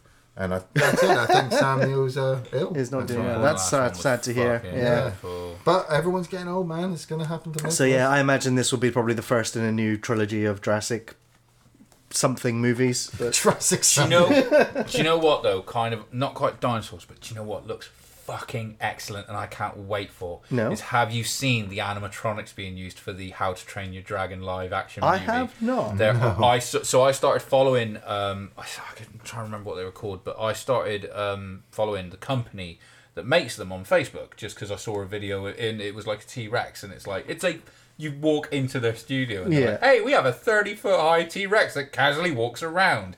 I love all this shit. That's Old school cool. animatronics, Yeah, like yeah, make yeah. it fucking tactile. You need Yeah. practical so as then they well as announced computer. that they were making the House Training Dragon movies that, that they're doing in live action. Now, me and Okay. the kid fucking love those animated movies. Absolutely adore them. They're definitely me, me and Jessica's like one of our trilogies. Yeah, yeah, I love. And I love- straight away they they previewed, they showed one of the entire dragons. The fuck you can ride on the fucking thing. That's awesome. And then we saw. Toothless the other day as well, Mm. and it looked great. And the fact that they're actually looking at bringing um, uh, Gerard Butler in as his character, as Okay. the chief and stuff. As the chief. Oh, yeah, man. I'm just, I'm like, Ah, for- have you ever watched fucking them? make it rain. which were the Train Train Dragons? I've not seen Dragons. any. Oh, of they're them. You know, brilliant. oh man, I, they're I, wa- I was really not going to watch any of them back in the day because obviously kids movie they just come out. I was just like, I'm not interested in this. Yeah, it was it was one I ended up watching in the inevitable like I want Daddy, I want to watch Yeah, this. yeah, yeah, same just with, bang this same film on the background, yeah, and then I'm put like, it on. And I watched the first one, and I was, and by the end of it, I was like, "Oh my god, I'm really into this, This is fucking really good. story." Okay, I got so much into the first and second movie that when the TV series dropped, I had to watch it yeah, because I was just Fair like, enough, "I'm okay. gonna, I'm gonna see the advancement." I guess I feel like I'm missing out now. Uh, they, I do they- like dragons. They've, they've, they've advanced it now because something happened in the third one, but I saw a trailer where like all the dragons have left their world now, haven't they? uh, well, the drag spoilers. The dragons essentially return to their Yeah. world in the third. But the trailer that I've but seen you, but recently, you see you see them kind of y- it jumps forward, so you see Hiccup. You're like, how do you age him up? You give him a beard, so you know. Oh, That's he's older. you give him a beard. You know, But- like, but the- when they the- go back, they put a backwards baseball cap on him. and, um, so they. It um, works, it yeah, works. look how young I But the, look now. new, but the new trailer, the, the new trailer I saw, it was just like, right, oh yeah, we're going to bring them all back, and I'm like, this is how you bring back a series again. Okay. You know, they, they, they, the the films have done very well. They've not overburdened you too much with all this information. Yes, they're, they're toy makers uh, to sell it to the kids, but it works. okay. So live action, yeah, probably all Fuck the way. yeah, I'm, I can't wait for it. Um, I think that's it. Uh, five, six, seven, and eight are all blank, unless he's written it in white text, and then I can't read It's it. a mystery. Um, any trailers? Do we have any trailers? No, we got no can trailer. watch We any did the. Indiana Jones video game trailer, I suppose. That is that is true. We did watch that. That was alright. So We're gonna have to delete the section because we tend to try and avoid trailers now if we're actually interested. true, yeah. Like, uh, No, uh, one, one wanna- came up the other day for a movie called is it? I think it's Baghead. Okay. But all I saw is it said from the producers of um, Barbarian. I was like, that's fine, I'll watch it. Click. Yeah. I was like, done. Because Yeah, like, you I, don't I, need the I caught the trailer of Barbarian and wish I hadn't. 'Cause I remember I we, walked out of the cinema when it, it- yeah. Halloween, Yeah, yeah, one of the yeah. Halloween movies, and it came Yeah, up and you Barbarian literally went, was like, fuck nope. this, and walked out. I was like, Yeah. oh, this probably sucks then. What's oh, really good. no, uh, and it was. The trailer that I saw yesterday uh, was it Monkey Man by Dave uh, by Oh, Dev, Dev Patel. Patel. Yeah. He's starring it. It's basically John Wick but set in India. Um, and we were talking about it in our Discord, uh, saying about how you, you can see that he's probably watched a lot of movies like The Raid and John Wick and maybe Ong-Bak all the way back in the day. He's seen the fighting styles for that. He, it looks like he's got a really good story behind it involving his character because he's he's the main actor as well as the director behind it. Okay. Um, the fight sequences look great, but then again, I was watching the trailer and I'm not getting too massively excited because if you can get some really good fight choreographers in and you can get some really good guys who can do it really well, the fight sequences are going to look great. Okay. Yeah. It's easy to do nowadays. John Wick's just done four movies out of it. Right. You know, we, they've been doing martial art movies since the 1960s. Get excited for it, yes, but is it going to win Oscars and be the next fucking huge massive series? I don't think so. Hmm. Hopefully, it's just one. He gets a really he, he gets it off. Everybody gives him the praise. He gets a shit ton of money. Yeah. Hopefully, he doesn't turn it into a fucking four series fucking Well, if all those steps that you just described happened, he will. He probably will. Yeah, yeah, yeah. Ah, that's what I guess do. there is uh, one trailer I do want to bring up before Yeah. we close, Yeah, yeah. Uh, and that's uh, the ones who live, the Walking Oh, Dead, the Walking uh, Dead Rick one. and Michonne. His nips are so hard for this. They are. It's uncomfortable, actually. uncomfortable. I, do, I need the episodes to start. Like, when's next month already? Yeah. Uh, so yeah, uh, I, I didn't want to see the trailer. Uh, the the trailer was linked to me, and I just went, no, like, I don't need to see that. And I tried avoiding it all day, and I I, I, I, I was weak. Yeah. And I clicked on the trailer. And I was weak. I was Was weak. it the final trailer that I said? No, not that oh, one. No, no, yeah, the yeah. first trailer. No, the, the final second trailer, I'm, I'm strong now. The final, yeah, the final trailer. I didn't want you. We said not for you to watch. I'm not watching it, but that first trailer, I was just like, "This looks like the best thing The Walking Dead's done in a long time." Yeah. maybe it was just just seeing Rick back on screen, Andrew Lincoln. I'm just like, God, I've missed your face in TV, so it's great to see him back in that role. Yeah. Story How looks much really money did they back up to his front door? Well, yeah, to get I mean, him to well, the promise on? was that they he stood would there come with back. cards. Remove the cards. We will pay you. Yeah, It's probably why it's no longer a movie and now a TV show instead. Um, I just saw in the uh, comment section actually somebody just mentioned about the new Adam Sandler Spaceman trailer. Yeah, I saw the trailer. I, I saw the trailer. There's not much going on in it. Uh, we'll have to wait for it to come out. is he in space? Well, no, from what I saw, he was on a planet, so I'm assuming he starts in Planets space. are in and space. lands. Planets are in space. That is true. He is in a space suit. Is he himself and his sister? Uh, no, he's Oh, actually okay. trying to might, act might be dramatic. might be watchable. A lot of people are trying to jump on the bandwagon that oh my god it looks absolutely amazing because well wasn't he so great in Uncut Gems and wasn't he so great in Hustle? Yes, he was great in Hustle. So sorry, because I have I saw the trailer but didn't watch the trailer. But Right. Is this a fucking comedy or is it a no, There's it- a serious it, fucking movie. It looks like it's a serious It- movie, but it's still Adam Sandler. Yeah, and like unless that script comes out so fucking Oscar written that when he speaks it, you're like, oh my god, this is the second coming of Christ of how well Adam Sandler is working in this sci-fi movie. It's literally just Adam Sandler in Who a are these people that are saying these things to you? Mate, I fucking I, I spend a lot of time on the fucking internet. It's the whole world Stop fucking it. saying it to me. I've told you, know, about this. Stay off that thing. It's, It's, not good for you. I try to stay off it, but It's not good for but my you. wrestling's there, my porn is there. What am I gonna do? Videotapes? You're into retro tech, aren't you? Video player anymore? Your mum took it off me. yeah, well, you needed it back. Uh, Spaceman looks all right, but we just gotta wait for it to come out. Pass. Yeah, well, I mean, honestly, if you were to get into him again, I would say to watch Hustle because that was a really good serious role. But even then, that was still just Adam Sandler pretending to be a, a, a fucking basketball coach, uh, basketball scout. Okay. You know, Yeah. it's still Adam Sandler. Uncut Gems. Everyone's like, oh my god, he's so great in that. It's Adam Sandler with a goatee and glasses being a jerk. It's it, Adam Sandler is just Adam Sandler. Yes. You broke the feed again. Oh no. Oh, okay. Well, I think we're just about wrapping up part one. Rapidy rap. I think we're going to take a very small break, but Yeah. when we come back, we're going to be counting down our top 10 picks of 2023. Yes. Nice. Nice.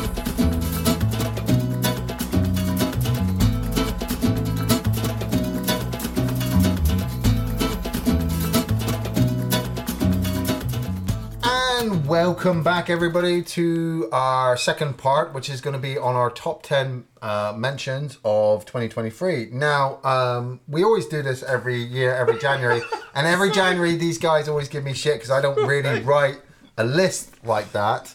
Um, but this year, I did make a top 10 list, but Andy and Gary have both got honorable mentions because they don't have a top 10 list. They have a top 50 fucking list that they have to break all the way down. So, Gary, take it away. Your top 10s. Well, we watched.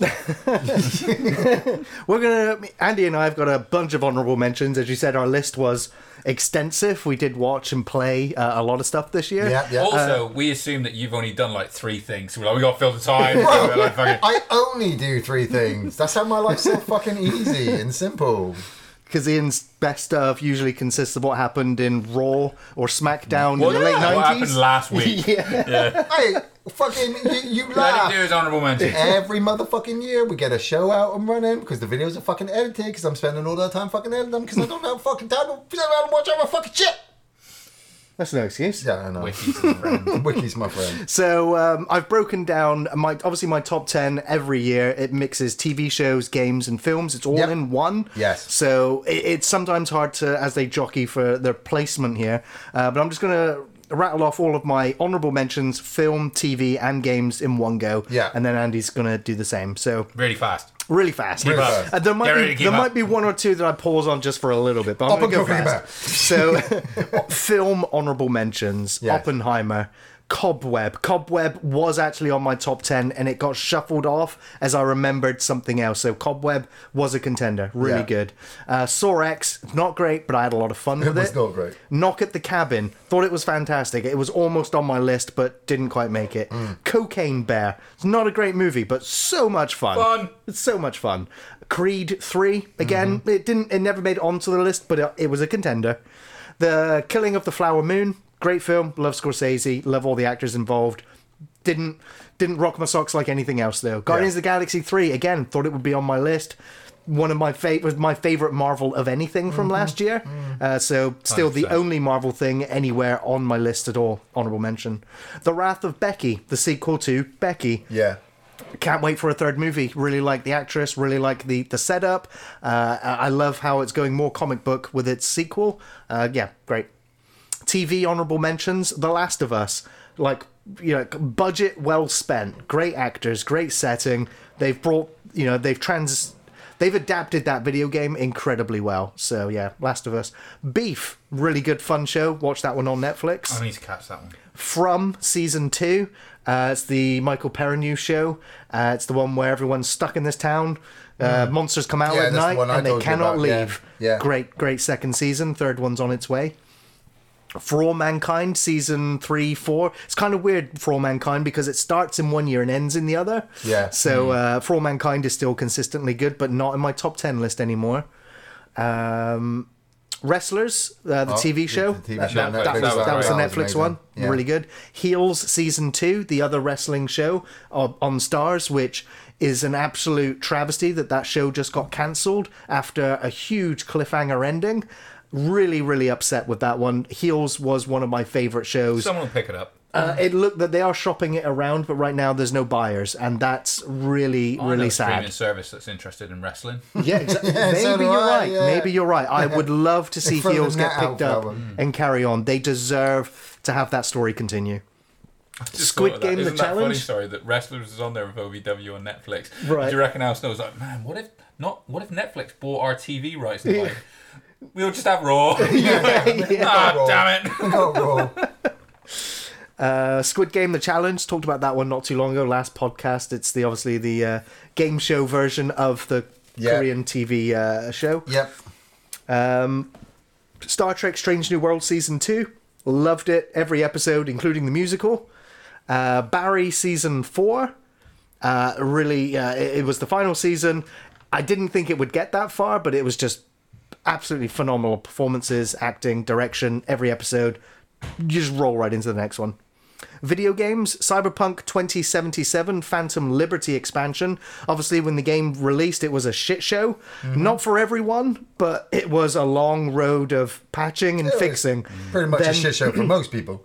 Not everyone. Not everyone, no, but You enjoy it. I remember. Yeah, I you, enjoyed it 'cause on day of 'cause- release. I, 'cause I, I, took didn't, a week but off to you play it. kind of- Yeah, I, I had a great time. That's what I mean, yeah. Uh, and the Phantom Liberty DLC expansion is amazing. Like the, Fixed a the, of the it. voice work, the that the Idris storytelling. Elba one? It is, yeah. And Yeah. Idris Elba loved his time in there.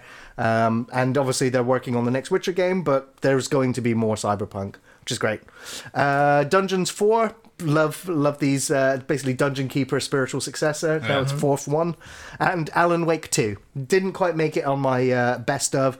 I, I wanted it to, but as I ranted earlier, it definitely wasn't with those those uh, hiccups.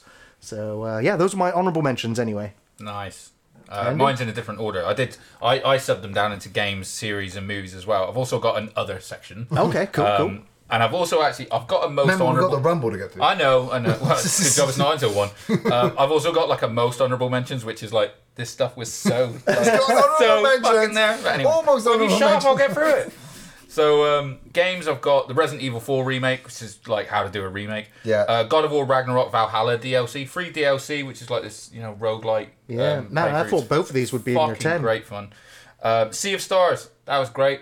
Um, JRPG. Mm-hmm. Super Mario Wonder, got it for the kid on Christmas. Played it with her most Christmas day on the on her Switch. Um, f- not from this year, but Far Cry Five. I picked it up on Game Pass. Really enjoyed it. Okay, Played yeah. through the whole thing. Started playing Far, Far Cry Six. That sucked. Uh, and Rise of the Tomb Raider that I already mentioned earlier. Yeah, That. yeah. Uh, series Superfan, which is the uh, wrestling documentary. Oh about- yeah, yeah, with Vlad. Yeah, that was amazing. so good. Yeah. Uh, what we do in the shadows, season five. Just keep pumping that into my face. I face. didn't It's watch awesome. any of it last year. Oh, it was so good. I haven't finished the season before, actually. I've got, I've got some it catching up to do. It doesn't miss. I keep saying great. that, keep saying to Linda because it's on Disney Plus that we should just. fucking Oh, you start should. Oh, you have yeah. to. Yeah, You- have the to. kid, like we all watch it together. Yeah. Uh, I got wrestlers as well. Secret Invasion, that was fun. It was all right. Uh, Loki season two, slow start but picked up. Enjoyed it by the end. Mm. Uh, Arnold's documentary, Sly's documentary on Netflix were both great. Full Monty at one point was absolutely in my top ten of the year. This was just a really hard list to like you know beat stuff out. But the Mm. Full Monty series was great because it didn't rely on the the premise of the original movie. It wrote an original story and moved the characters on really well. I'm now thinking I should put it back into my top ten. It was Oh, very wow. very good. Um, Archer season 14. I've always loved Archer. Peaks and troughs. Season 14 was fun. Yeah. Uh, what if season two? Oh, What Uh, If do season you know two what? was great. What if season two was really good? The, it was again, you know, up The there was a couple Die Hard episodes, I episode. The fucking Christmas episode. The we Christmas watched it on Christmas Eve. Me and my mate It's- drunk. It was It- fucking it's, brilliant. it's on my Christmas list now. Absolute- it is Okay. absolutely What if brilliant. Christmas? Uh, just because it was so fun. And the latest episode, uh, series of I Think You Should Leave, which just um, just watch it. I'm not even gonna. I Think You Should Okay. Okay. phenomenal. uh, movies, I've got Old Dads. Bill Burr, I really enjoyed Yeah. that. Cocaine Bear as well. It's just a fucking great film. Come on. Uh, Knock at the Cabin. Uh, I very rarely say anything positive about a Shyamalan movie since Unbreakable, but I really I'm glad that's Knock on your Cabin. uh, short list as well. Yeah, well. it was Dave really Bautista, enjoyable film. I'm Batista's you, fucking Dave great. Bautista Uh, Rupert Grint was really fun. The whole Grint was cast. fucking great as Uh, well. the, one of the dads was the guy from Mindhunter, right? Yes, yes. Really good in it. Don't know his name. He's really good in it. yeah. Sisu. Sisu Oh, was Sisu great. was great Sisu fun. was great. Love that. A lot of people complain Yeah, complain add that about to my it, short list I'm, too. I'm just Absolutely. like, it was just fun hour and a half of watching Nazis get the fuck out. Uh, yeah. Um, Old Man as well. Uh, Stephen Langdon was a bit more of a psychological movie. I won't spoil it at all, but really worth your time. Okay. Little Is Bone. that, can he see in that one? Yeah, yeah, yeah. He's not blind. In the, he's just he's just mental. He's just mental, yeah. Um, Little Bone Lodge, which is a great little horror movie, uh, and When Evil Lurks as well, which um, oh, the Argentinian one. very good right up until the end. I, Oh. The thing is, I got that it? film. From, no, I've, I've I've been meaning to for like six months now. Right, Dude, I got a, the film um, from you, right? Yeah, you did, It yeah. needs subtitles. It needs subtitles. oh well, just oh, Dude, there, there's I a- flicked for it. I watched all the gory bits. I Got you the yeah, film. go. there's a scene in that movie. Um, without trying to spoil anything too bad, but there's there's a um, You can probably spoil it now. It's been out for about two practical effect in it that involves the family dog. Yeah. and Uh, it is yeah. Fucking There are some really, yeah, some really good horrific moments in that movie that you're like, oh my god, how can people have not done this before? Hmm. And and much like Terrifier, those are the moments that are sticking with a lot of people who've watched it, going, oh my god, it was sick. Story wise, I liked it because it was very folklory. Do you know what I mean? And uh, they they they do a really good job of explaining their their Yeah. background and the lore. It's just and it's it's great. It's really really good. Oh my god, I'm really Up enjoying this. And the very end of it, I was like, what a fucking letdown. Damn. Um, but that's that. But you know, uh, but that was only for me. I'm not saying yeah, that yeah, everyone- you might watch anything. yeah, I still Um, need to get around to this one. and just just like an other list, and this is mostly a list of all the fucking stand up specials that I've watched this year because I love stand up and I love stand up specials. Uh, Tom, Seg- uh, most of these are on uh, Netflix or Amazon Prime. Uh, Tom Segura Sledgehammer is probably the best one of the year. Shane Gillis, Beautiful Dogs. Um, I can't do a Trump impression, but trust me, watch it. Uh, Ricky Gervais's Armageddon was great. Dave Chappelle, Dreamer, still proving he's the fucking goat. Bert Kreischer, Razzle Dazzle, watch that with a kid. Uh, Chris Rock, Selective Outrage, which, like, if you want to see him go off on Jaden, uh, Jada and Will Smith, definitely watch that. Uh, Mark Normand, Soup to Nuts, he's great. Matt Rife, since he got cancelled, we'll shout him out, Natural Selection. Uh, John Mulaney, Baby J is great. Jim Jefferies, High and Dry, I loved as well. Um, and then just the um, a couple of others is uh, just for me is the Money in the Bank pay per view because I went to see it and that yeah. was a fucking amazing weekend. I'm off to see the Rumble tonight, not literally, but I'm about to sit down with the same group of guys and, and watch the Rumble. Uh, and Download Festival, we we decided not to go this year just from a we're just gonna have a break from it because we normally go. The girls work, they're on stage doing their um, doing their thing. But um, getting to meet uh, David Draiman, the lead singer from Disturbed, Oh was man, pretty what a what a moment! amazing.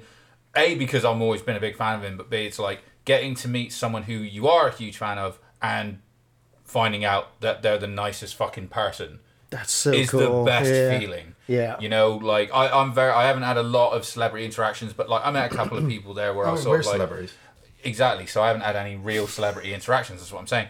So where um, you know, I've sort of you know I've, I've gone up to a few. It's like, oh, do you mind if I take a photo? And people are generally like, yeah, sure. And there people are polite. But this is the only dude who literally fucking grabbed me, pulled me in, threw his horns up, and like had a conversation with me. And that was before he literally just before he went on stage. That's and just cool. blew up the best fucking um, set of the weekend, frankly. Um, so yeah, that that was that was great. Fuck, I really should go this year now. So like, yeah, you told me to want to Just go. made me think it. of Jake Snake grabbing my tits back in the day. I still got that photo. That photo I've still got that photo Yeah. up on my wall. Um, and just like again, very quickly, my most honourable Fucking mentions. hell, man! Four, four um, things that could have easily gone into my top ten. One, Ranfield. Wake me, mate. first. Really? I fucking loved Ranfield. I thought it was Renfield, so I- much I need fun. to watch Renfield, and yeah. gets the a fucking award. I'm gonna give an award every year to the Nicolas Cage movie that Nicolas Cage is the hardest. And Nicolas Cage, He hit the hardest in that Nicolas Cage, the hardest in Renfield. one. Yeah, I agree. So I agree. I'm going to do that with Painkiller. Because we decided we couldn't double stamp it. so it's going in my most honourable mentions is Painkiller. Yeah. Um, Across the Spider Verse, because I really, really enjoyed to watch it. that but one with it Dylan. did the same thing as Dune, where It sets up a bunch of characters. it, And, it it did more where it told more story it had a much more complete story but basically that movie is a fucking prelude to the next one Right, right. which is what kept it up still enjoyed it and john wick 4 Nice. Yay. because John Wick 4 is fucking badass. But there was one more film that was a tiny bit more badass than it, in my opinion. So it pushed so it that out. pushed it out, and I replaced it. So there Nice. you go. cheers to Sorry, I'm done. Will be. God. Right, well, well, to say that I will start with my my top ten list, and then say we'll jump to Gary, and then we'll jump to Andy, and then it'll come back to me again. Um, but starting, so my top ten list from last year. Red versus blue um, flashbacks where Sarge is like, "What's this called? Grifball. First you, then Simmons, then me, then back to me again." So like I like the guys always make fun of me. I don't watch as much as them because something really has to get my interest, and there's just so much. media- Pull you away from that switch, hasn't There's it? so much media nowadays. I just can't get behind something where I'm not too sure if it's going to last season one, and it sometimes doesn't even last season two. I can't get into it. Then, You know, another film comes out. It's a big film. It's a big film. It's a big film. Oh, now we're waiting for the summer blockbuster, and I'm like, oh fuck off. I'll just wiki it and I'll get around. to it Sometimes later. there's just so much that you're like, like you really got to like I make just- me want to spend my yeah, time. that's it, you. and I Yeah. enjoy my real time for it. But starting my top ten list, um, like I said, there's some personal things in, here as well that happened last year, so I'll explain it when I get to that. But my number top ten, starting from ten, Barbenheimer. Now I went and saw Barbie I'm putting in the painkiller cinema. back into my fucking. No. I went and saw Barbie in the cinema last year simply because people were so talking about it so much. I couldn't say anything negative until But I'd you did. seen the film. I went and saw the film though. I went and saw the film. I knew I didn't have to see Oppenheimer. It's Nolan. It's Cillian Murphy. Like Yeah, it's really good. What was I not going to enjoy about Oppenheimer? So I didn't have to see it then. I knew it's three hours long. I'm going to get it on DVD. I'm going to sit at home at Christmas. I'm going to take the day. Fucking New Year's Such a Day. strange theory. New Year's Day. This is going to be really good. I'll fucking show you. This is. I'm going into the thing. that's New gonna Year's Day, New Year's Day, I got up early. I took the dog for a walk. It was seven o'clock in the morning. I got back uh, half past seven. He settled down on the sofa. I got myself a coffee. Everybody else was quiet. The house was, you know, it was New Year's Day. The rest of the world was still fucking dying from hangovers. I was sat watching Oppenheimer, and it was fucking amazing. One of mm. the best fucking movies I've seen in a long fucking time. Nolan fucking bashes it on the head again. I I. I, I it completely changed my view on the universe completely. I started to think of things I'd thought of before, but the movie really put it into perspective. You know, fucking Oppenheimer, Cillian Murphy stood there in front of me. It does a great uh, job at explaining the science for idiots. Yeah, but he turns it. There's that part where he stands there. Because I was like, he oh. stands there in front of the class, doesn't he? He has one person turn up at his class um, because it's the new thing that he's going to start teaching people, and he explains to them about um, light. You know, light waves. You know how it how it goes like one thing and it goes like another, but it can't be both things. But it is both things, and that makes it a contradiction. And he even says that's because the universe is a bit of a contradiction. And I went, holy fucking shit, that's what I've been thinking for like the last five fucking years. That the universe doesn't make any fucking sense, and everything's just a fucking flip side of the other thing, and it just, it's just, whoa! My mind just went. And I, at the same time, while I There are was other people watching the film. Same time. You're in the room like this. Mate, it was just me. Nobody else in the house like, watched it. "I'll watch it But the thing that made me laugh was that is exactly what Barbie and Oppenheimer were about. They were a complete contradiction to each other, and yet both of them were massively successful. Barbie was a movie that everybody tried to, well, some people tried to, you know, bury into the sand and not let anybody watch it, which made people want to go and see it more. I went and saw it with my wife. I went and saw it with my my granddaughters, my stepdaughter, and so I was just like, I'm more wanting to see this and then talk to them about what their perspective is on this movie that's supposed to be about all empowering women than sitting down with you two and fucking asking you two what your fucking impressions because neither of you are interested in it but they were and they that's what we want from movies. I, want mm-hmm. to, I want to talk to people who are interested in the movie. I, I don't mind having a conversation with somebody who hates a movie just as much as I hate it but if I'm going to see a movie and I know that like for example you're going to hate it from the moment it starts I don't know if I'm going to hate it. I just don't care to watch it. no, no, that's Yeah. that's what I'm saying. It's just like I can't talk to mm-hmm. you because that's haven't how, seen it. that's how you're feeling at the moment. You you're not interested in seeing it. You're not want to watch it.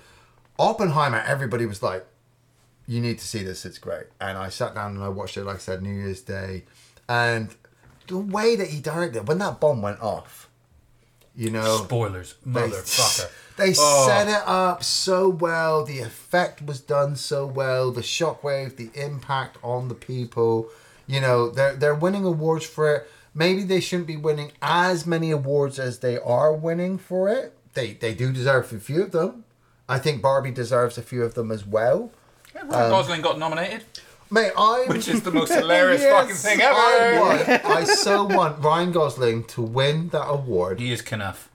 He should. I want him to win that award and hand it to Margot Robbie and go, I don't need it, you need it. That's what I want because He's gonna spit in her face when he does it. no, no, Margot Margot Robbie is one of the best fucking actresses, you know, for the last ten years. She's fucking amazing. She's got so much range.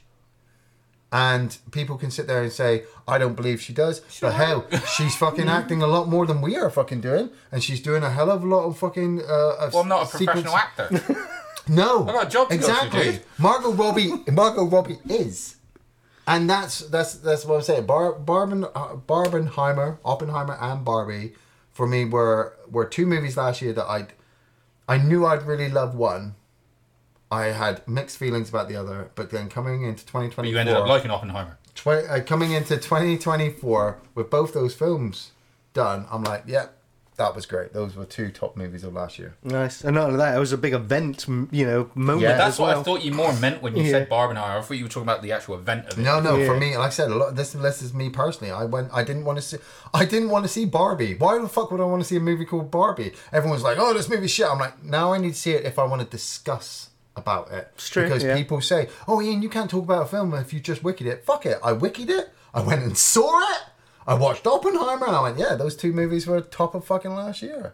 Nice, nice. Alrighty, well, uh, my number 10, uh, first one on my list is a video game. It's Aliens Dark Descent. Hmm. I, uh, I I put in uh, over 100 hours into this game. I finished it three Nice. times now. The Uh, I streamed it. I, I literally spent a good ch- sizable chunk of my Twitch stream time last year playing Aliens Dark Descent. Managed to stream it on the max difficulty setting. There was a lot of cursing, a lot of swearing, a lot of harsh language.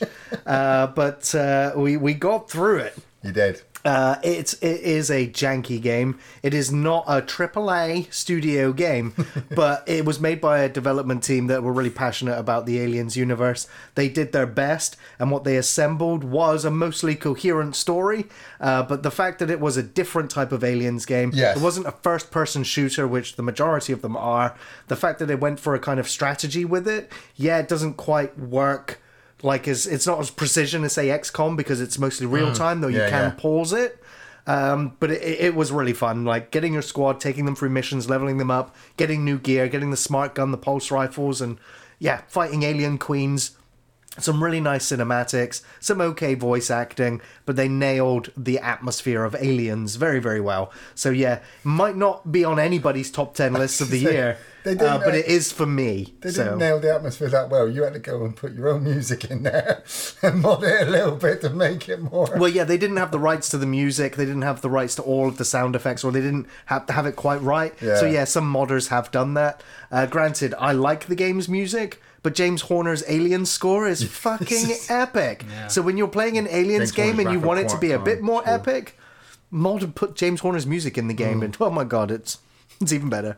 You see, we can finally uh, pre-order Aliens on 4K as well now. Yes, yeah, it's it's out on streaming, isn't it? But the yeah, the it physical is out. April that it comes I out? think so. Yeah, yeah. So yeah, that was my number ten. Nice. Uh, my number 10 is a movie, and I've awarded it Best Comedy of the Year as well. Oh. And it's The Machine. Ah, the Russian dude. Uh, sort of. So the the film follows the story of comedian Bert Kreischer, who got famous telling a story of how on a college trip to Russia he befriended the Russian mafia and robbed a train, all while cultivating the persona of the Machine, which is the hard drinking American party animal. And his past comes back to haunt him when one of his victims, a Russian godfather whose family heirloom was stolen, which was a watch, sees the story told online and uh, basically threatens Bert's daughter, forcing him to return to Russia to uh, with his estranged uh, uh, father in tow, played by Mark Hamill. Nice. Not the first time he's going to appear on my top ten. Um, to help recover the watch, and all the time he's dealing with feuding uh, Russian mob family, local villagers, and a bunch of Bert's own vices as he's going along. So. This is uh, a movie that I was really looking forward to coming out because, again, me and especially my daughter Jessica, we follow the podcast and everything like that. We really like the stand up. So when we found out, because the, the the whole point is like the thing that launched Bert Kreischer into superstardom as a comedian is his The Machine story. You know, Okay. again, you can watch it on Netflix Yeah, or yeah, the yeah. internet. So this is then um, him turning what is essentially a comedy, you know, story into an entire movie to follow on from it. Uh, like I said, Mark Hamill's playing his dad. This is a great action comedy that we need more of, in my opinion. This is like going back to when The Hangover was doing it really Yeah, well. Do you yeah, know what I mean? Absolutely adored watching it with Jessica. It's one of those movies where the um, um, the the the song choices as well, um, and and hearing the way he talks about certain experiences, um, especially when you listen to the podcast, you can tell he, he, he just really enjoyed making this movie as well. Um, if you're a fan, you've probably already seen it. To be honest, if you follow the podcast, but if not, if, if you just liked a good action comedy movie, it's absolutely right up there with the best of them. I think so. Yeah, Nice. my Yeah. Nine. My number nine, uh, like I said, my list actually involves a lot of personal things that happened to me uh, last year, and uh, one of the things this is going to pop up a couple of times actually.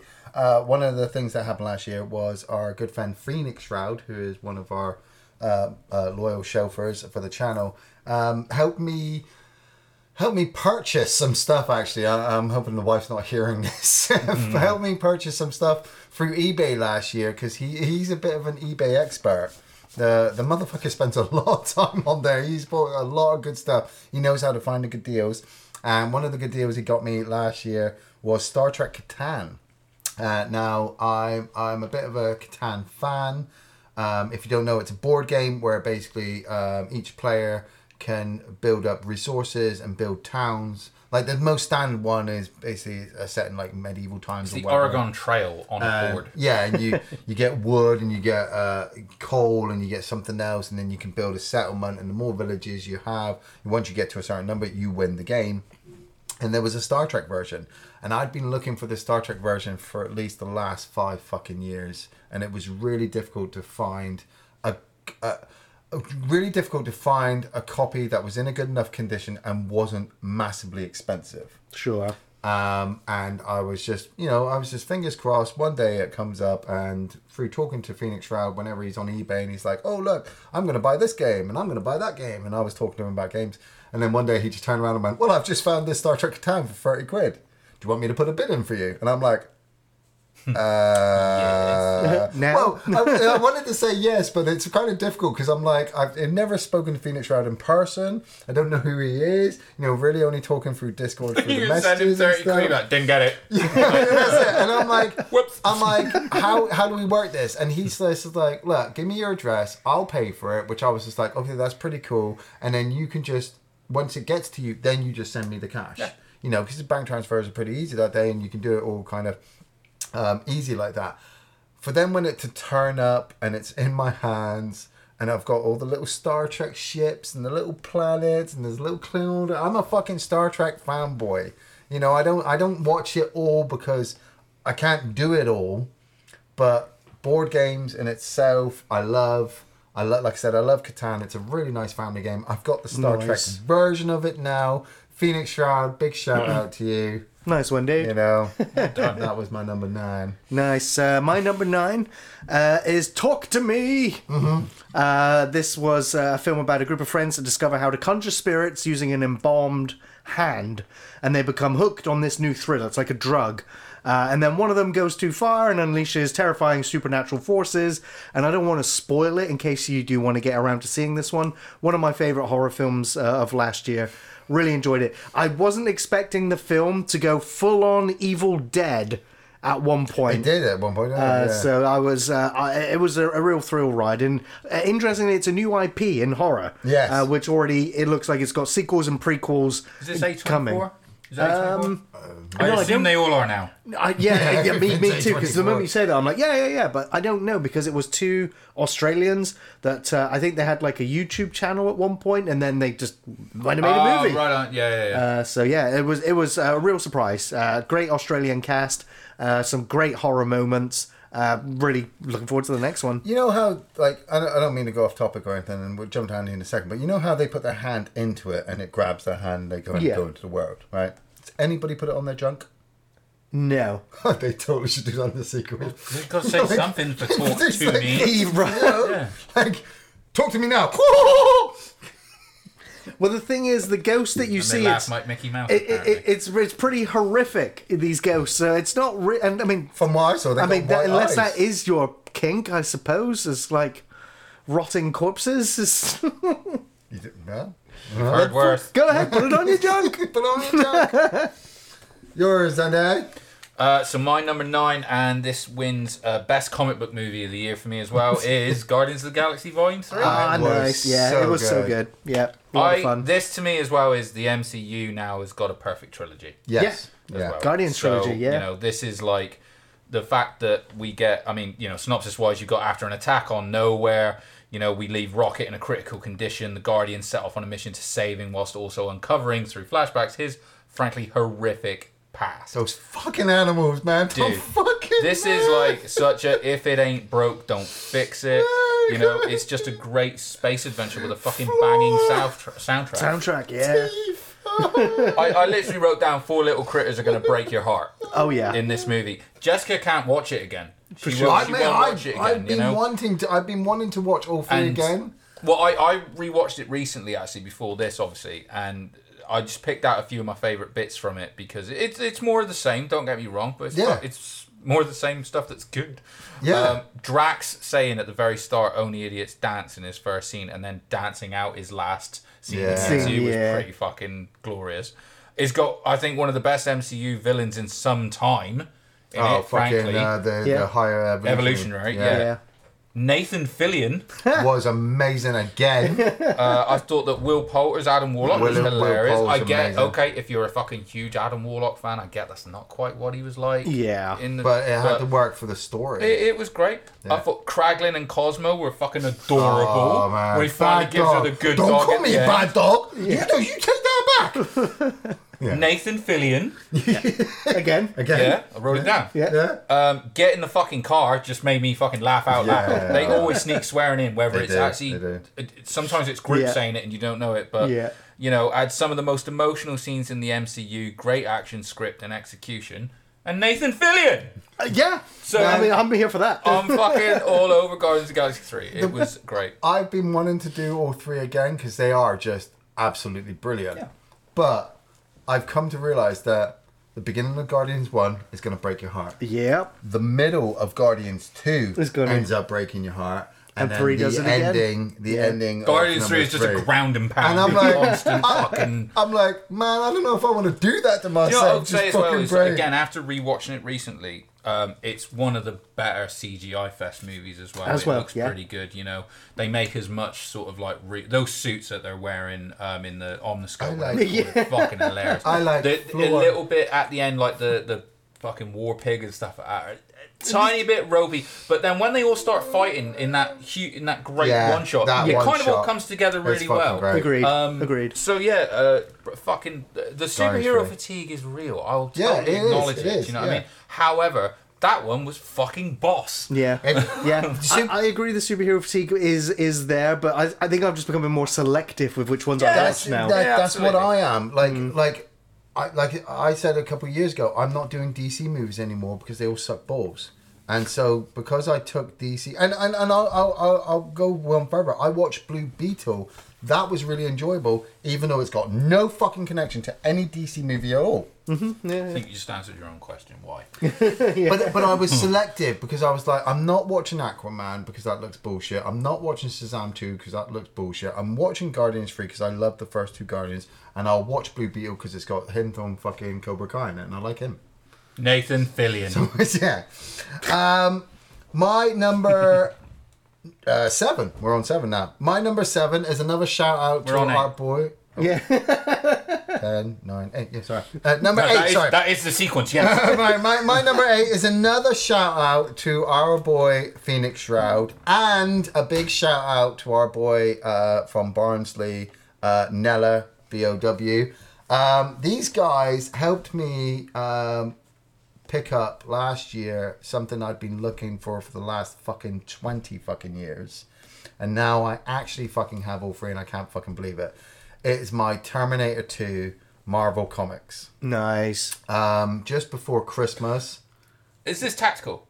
Why? Is this basically buy me shit and you'll get on the top ten? No, no, no, no, no. This Okay. is this is no, this is not. I know you this too well. Is, this is they earned their spot on there because last oh, year. Oh, yeah, you earned I was spot, sat guys. there, I was watching wrestling, I saw there was a fucking copy Patreon's of. Terminator 3 Marvel comic book, and I've been wanting these comic books since I was since I had them as a fucking twelve year old. I've been wanting to get these comic books back. And I found one up in Barnsley for Hmm. twenty quid, and I messaged Nella that night. I'd had a few beers, and I'm like, "Dude, if you if you're close by, could you just pick it up and like with the the the board game I did with Phoenix Shroud, I'll send you the cash." He's like, "Dude, it's your birthday soon. I bought it. It was only five pound. I'll send it to you." And I was like, "Man, I fucking love you for that. This fucking comic book was fucking." And I brought it up in the podcast and we talked about it. And then Phoenix Shroud was messaging me going, "Oh, by the way, Iain, I found part one and two on eBay." For five pound each. Do you want them? And I'm like, fucking Of course I fucking want them. You get those motherfuckers because we'd already been. Linda's through- not going to let you need yeah, she's gonna take my phone off me. And she, you know, because we'd already been through the fucking um, Star Trek Catan thing, I knew that it would work. That he would buy it, send it to me, and then I would send him the cash. And so now I have all three copies of the Terminator 2 comic. Now, I, I don't care what people say, but if you are a Terminator 2 fan, you have to at least try to get these fucking things in your collection. Otherwise, you're just owning DVDs. I have Terminator 2, and now I have the fucking comic books that go along with them that came out in 1992. These things will be worthless in the fucking future, and people will use them as toilet paper. To me, at the moment, they're fucking worth their weight in fucking gold. There are sequences in that, right?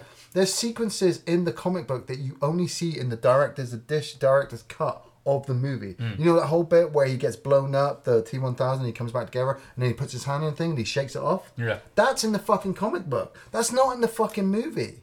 So that's how fucking awesome these comic books are to me. That I'm looking at, I'm like, oh my god, that's in that part of the movie, and that's part of that part of the movie, and I'm, I'm reading it, and I'm going back to being 12 years old. But more than that, like I said, between uh, Nella finding it, uh, getting it for me because I found it on the internet, and then Phoenix Shroud going out of his way to get me the other two. I now have three of the best comic books. On top of that, going with the Alien three comic books that I bought from Marvel because they released the Alien special edition that I Yeah. brought around and I showed you. Yeah, oh yeah. my that god! omnibus is amazing. Fucking that omnibus, gotta be as fucking was fucking ninety quid. Fucking that shit don't leave my fucking house. I read it once, put it on the shelf. I put it over to Gary, put it back on the shelf. It stays the fuck there. Yeah. So yeah, big shout out to my fucking boys for helping me out. Nice. Yes. Alrighty, so I'm on my number eight. Number eight. Uh, this is uh, another movie for me at number eight. This is The Holdovers. Uh, the Holdovers is about a cranky history teacher at a remote prep school, and he's forced to remain on campus over the Christmas holiday with a group of troubled students, one in particular, and they've got no place to go. There's also a grieving cook that stays there over the Christmas period as well. This is starring Paul Giamatti, and in my opinion, it's the best performance he's ever given in film. So if you like a good acting piece, if you like Paul Giamatti, you have to see The Holdovers. Great acting, story, and drama. It was from director Alexander Payne, and this is the guy that also directed About Schmidt, Sideways, and. Downsizing. Sorry. No, Sorry. no on. worries. Uh, so the director has gone on and to say that uh, he uh, is really doesn't like the label that this film's getting as a Christmas movie. Uh, it's kind of upset him a little bit. Now he's he's hoping that people can still enjoy this outside of that Christmas period, Like which I think you can. Like Like, Die Hard. Hard, like Die uh, because it's a personal story. Yeah, Yeah. how it takes place over Christmas, but the drama in there, the dialogue, the performances. I don't want to go into the details, uh, but it's like watch the trailer and you will have pretty much seen the entire movie. Hmm. But watch the movie, get two hours out of it, go on this journey Yeah. with those characters. You won't forget it. I think uh, it, it's absolutely one of the best films of the year, without a doubt. And Paul Giamatti.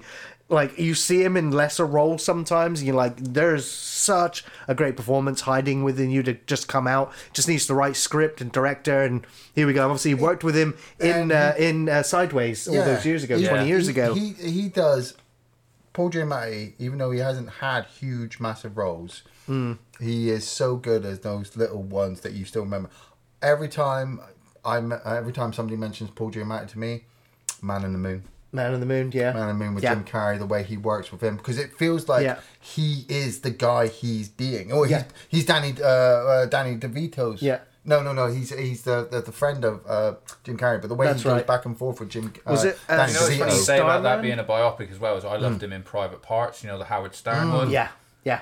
Uh, as Man, he was great fucking in pig fucking. vomit, and that was so funny. He was great in. Uh, you still haven't seen that yet, have you? Fucking um, not Menace to Society. Fucking um, Rock of Ages. no. He was the, in that. the NWA movie, Straight Outta Compton.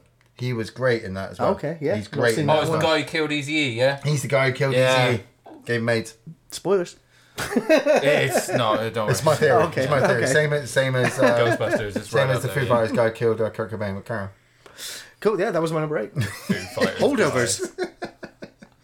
Guys. Uh, my number eight, which we'll Number both eight. talk about because my number eight is also your number seven to continue to Ah, confuse things yeah. uh, more and more. But my number eight and winner of best horror movie of the year, as far as I'm concerned, was Evil Dead Rise. Yeah, Nice. I agree. Keep My, it simple, stupid, baby. Let's. Um, my favorite horror movie of the year as well. I absolutely adored it. Um, again, the newest entry into the Evil Dead franchise. We got a new family having to fight off the powers of the Necronomicon. Produced by Raimi and Campbell as well. Just everything from the opening drone shot as the evil, Yeah. which was just fucking great. I mean, we Yeah. talked about it on the podcast, didn't we? We did a whole Man, special, actually, yeah. I got something to say in a minute. So say your thing. I got something to say. Yeah. No, go on. Oh, but we- you know, I said that me and Miley sat down and watched Exorcist. Yeah. So before we sat down and watched that, I said to Linda, "Man, I should watch um, Evil Dead Rise with Miley." And she was like, "No, you can't. It's Evil Dead. It's horrible." I'm like, "Okay, let's put The Exorcist on then." Yeah. Yeah, I was waiting to see where that was going. So yeah.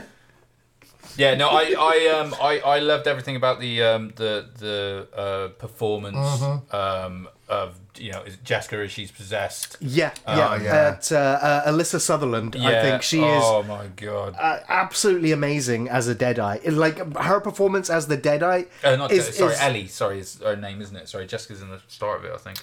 Yeah, that's right. And yeah. it's Lily Sullivan who plays the new sort of the, the badass, the one with the chainsaw at the end. Mm. And just her caked in blood as well.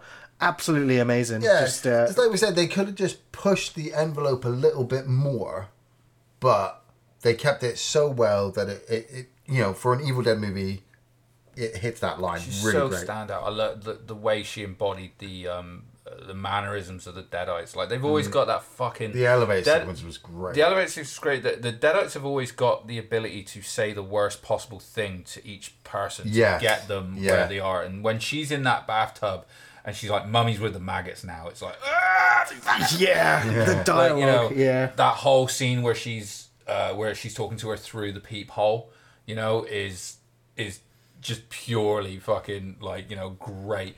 You know, you see stuff happening like off screen and stuff when she's attacking Yeah. people. Yeah. the fodder is great. The, using the other neighbors as fodder, you know, um, was brilliant. The way they brought it up to date, get him, you know, he's on the DJ decks, and that's Yeah. how he opens up the the. It's the- so yeah, good. Yeah. uh, was fantastic, and it was kind of like I, I thought it was kind of just the right amount of um, nostalgia Yes. to the yes, point the where I- nods, I, yeah. think we said like great, you know, the fact that she rocks The up, with Henrietta fucking- pizzas. She and- rocks up with Yeah. a fucking chainsaw. She drops, "Come get some." It's all there and it's great. Th- that's but what it I was mean. also enough that made me go, "Great."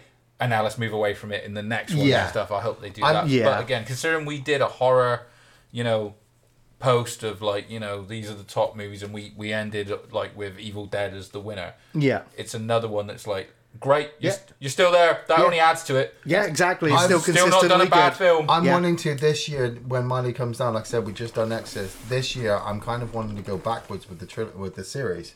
I want to do Evil Dead Rise with her, mm-hmm. then the remake, and then if she's still like, "Oh, Granddad, can we watch the originals?" I'll be like, "Here we go.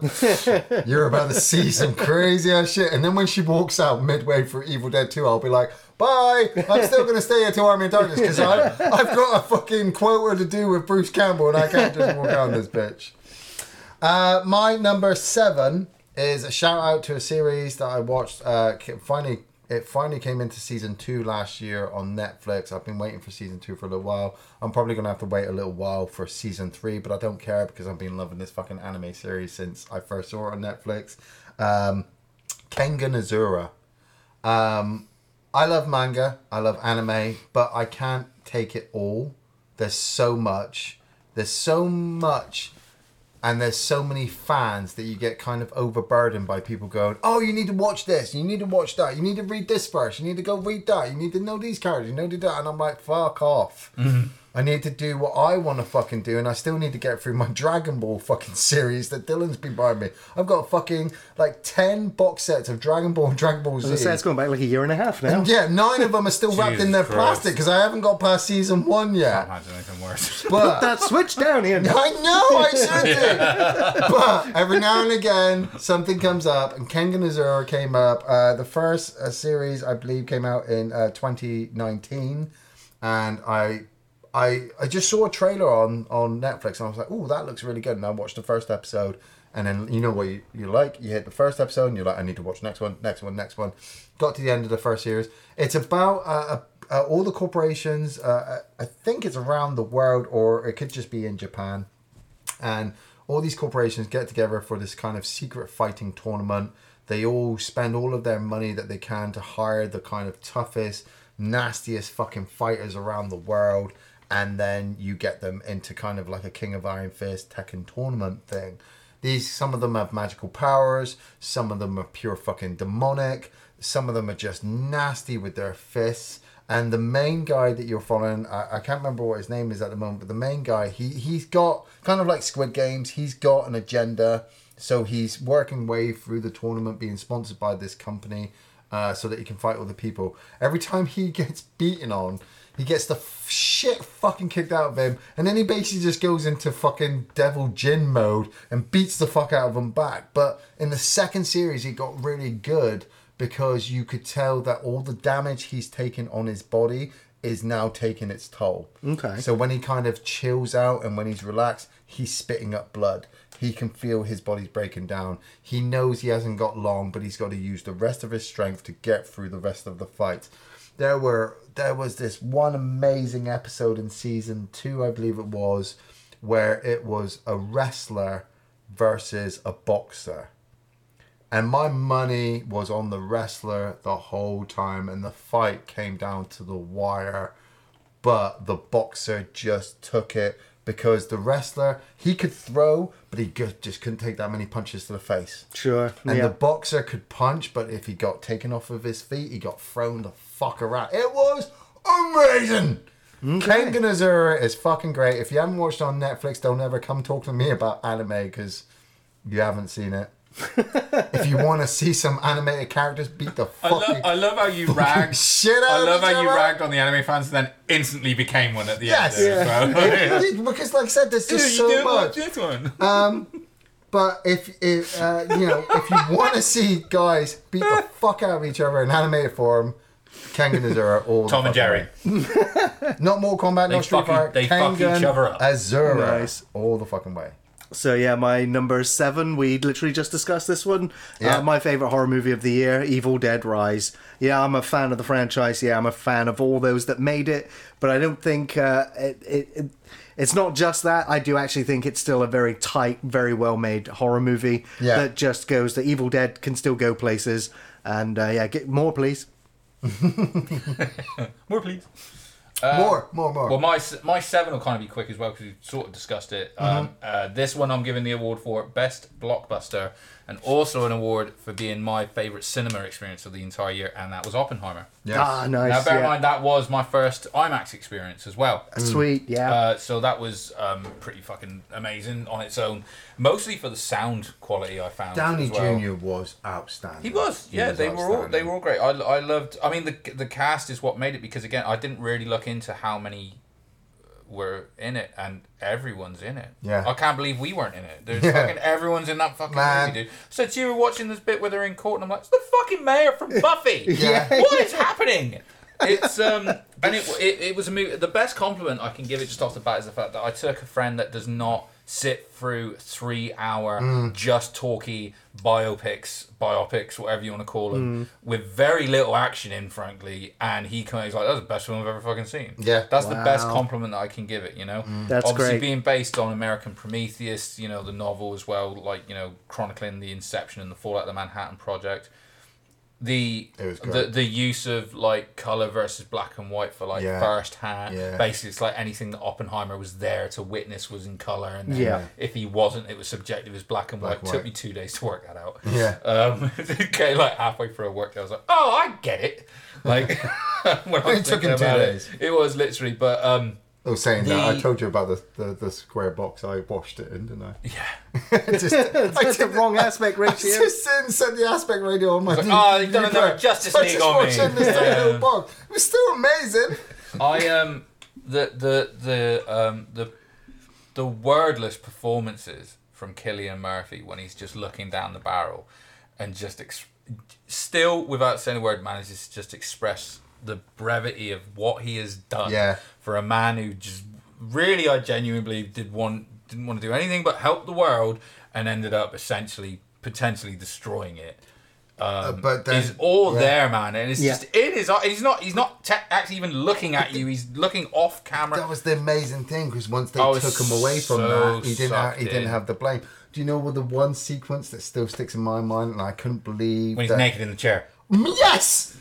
Yes, when he was sat there in the chair with Florence Pugh sat on him and fucking Emily Blunt sat behind him looking at him, I'm like, whoa, nobody fucking mentioned this was in the fucking sequence. Oh, there's a lot of No, people there's that did because a lot of people complained about those sequences. I heard you saw his cock. I was devastated when you didn't. Spoilers. yeah. It was, it was, it was I wanted to see his Peaky Blinder, man. I was like, let's go. fucking, he, Oppenheimer was a pimp motherfucker. He knew shit. It was a great movie. But yeah, again, I, I, I think that in in a year where the blockbuster, in theory, died. Yeah. wh- because man, some money was lost on blockbusters. Oh wasn't yeah, it? massively. There was a year of that flops was- for Disney I, I, last so I totally observed fucking what Barbie did. It was incredible how much money it made and good for it because fucking it needed It to could, it could have made one. more if it came out the Um, week before and destroyed Flash. Well, I don't know. I mean, I, I think it made all the money, but um, Oppenheimer was was at least one of those movies that I was like, thank fuck, it can still deliver now and Yeah. again. And also, I will point out, fucking no sound issues this time. Thank you, Christopher Nolan. We Yeah. random ass sound mixing that you can do now and again. I don't. I, I know a lot of people are like, fucking every movie. It sounds terrible. it sounds terrible." I was, you know, I don't normally have a problem with his movies. Uh, then I watched Tenet Wow. and I was like, fuck, I might be onto something because Tenet was tough to watch with the way the sound design was. This one, I heard every fucking word, and it was it was perfect. And when that again, maybe it was IMAX. I've not sat down and watched it on Blu-ray, for example. But man, when that spoilers, when that bomb goes off, Oh yeah, the noise, yeah. the the flash, and then mm. the pause. The sound design is amazing. It, Yeah. I'm not exaggerating. It hit me in the chest, did, and. I felt it hit me. Yeah. I felt it move through me. Yeah. It was Shockwave, so, I thought shit for a minute. Yeah. It was so weird. Loved Class. it. Yeah, Yeah, it was a great absolutely. Film. Uh, number five, yes. Six. Six. Fucking hell. okay, number six. Um, this is another. You haven't really shout got out. a top ten, have you? You fucked No, up. I just counted. You've only done One, nine, two, and you're trying three, to. four, You're trying, five. you're trying One, get us two, with three, it. four, five. Two, five, five, ten. Right. Number six. Number six. This is another shout out, and I'm hoping he's still there in the live chat while we're here. And if you're Oh, what hearing did this this person after, buy you? man, you wait for it. I'm gonna go fucking right into it. This is a shout out to my boy Jay, the living selfie. What up, Jay? What up, Jay? Um, last year, I didn't expect him to do anything. I, I bought him a birthday present um, when it was at the, um, when it was at the earliest start of the year, just to say thank you for all of his help, for being so supportive with the show, you being always there, you know, chilling out, watching AEW with me on a Friday. So I bought him something nice. And then it got to the end of the year, and then he, he sends me a message, and he goes, "Iain, I'm sending you something in the post." And I was like, "What? Is it decapitated head? Because I'll be really upset."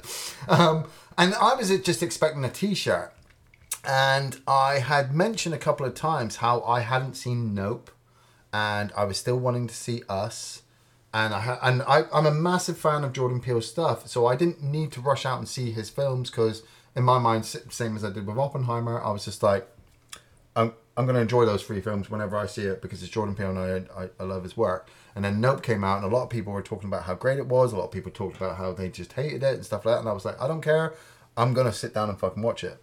And so Jay uh, sends me in the post two gifts. Like I was expecting one, and then he goes, "Oh, by the way, I bought you a second. I'm like, "Motherfucker, what the fuck are you fucking doing?" and so it turns up in the post just before Christmas.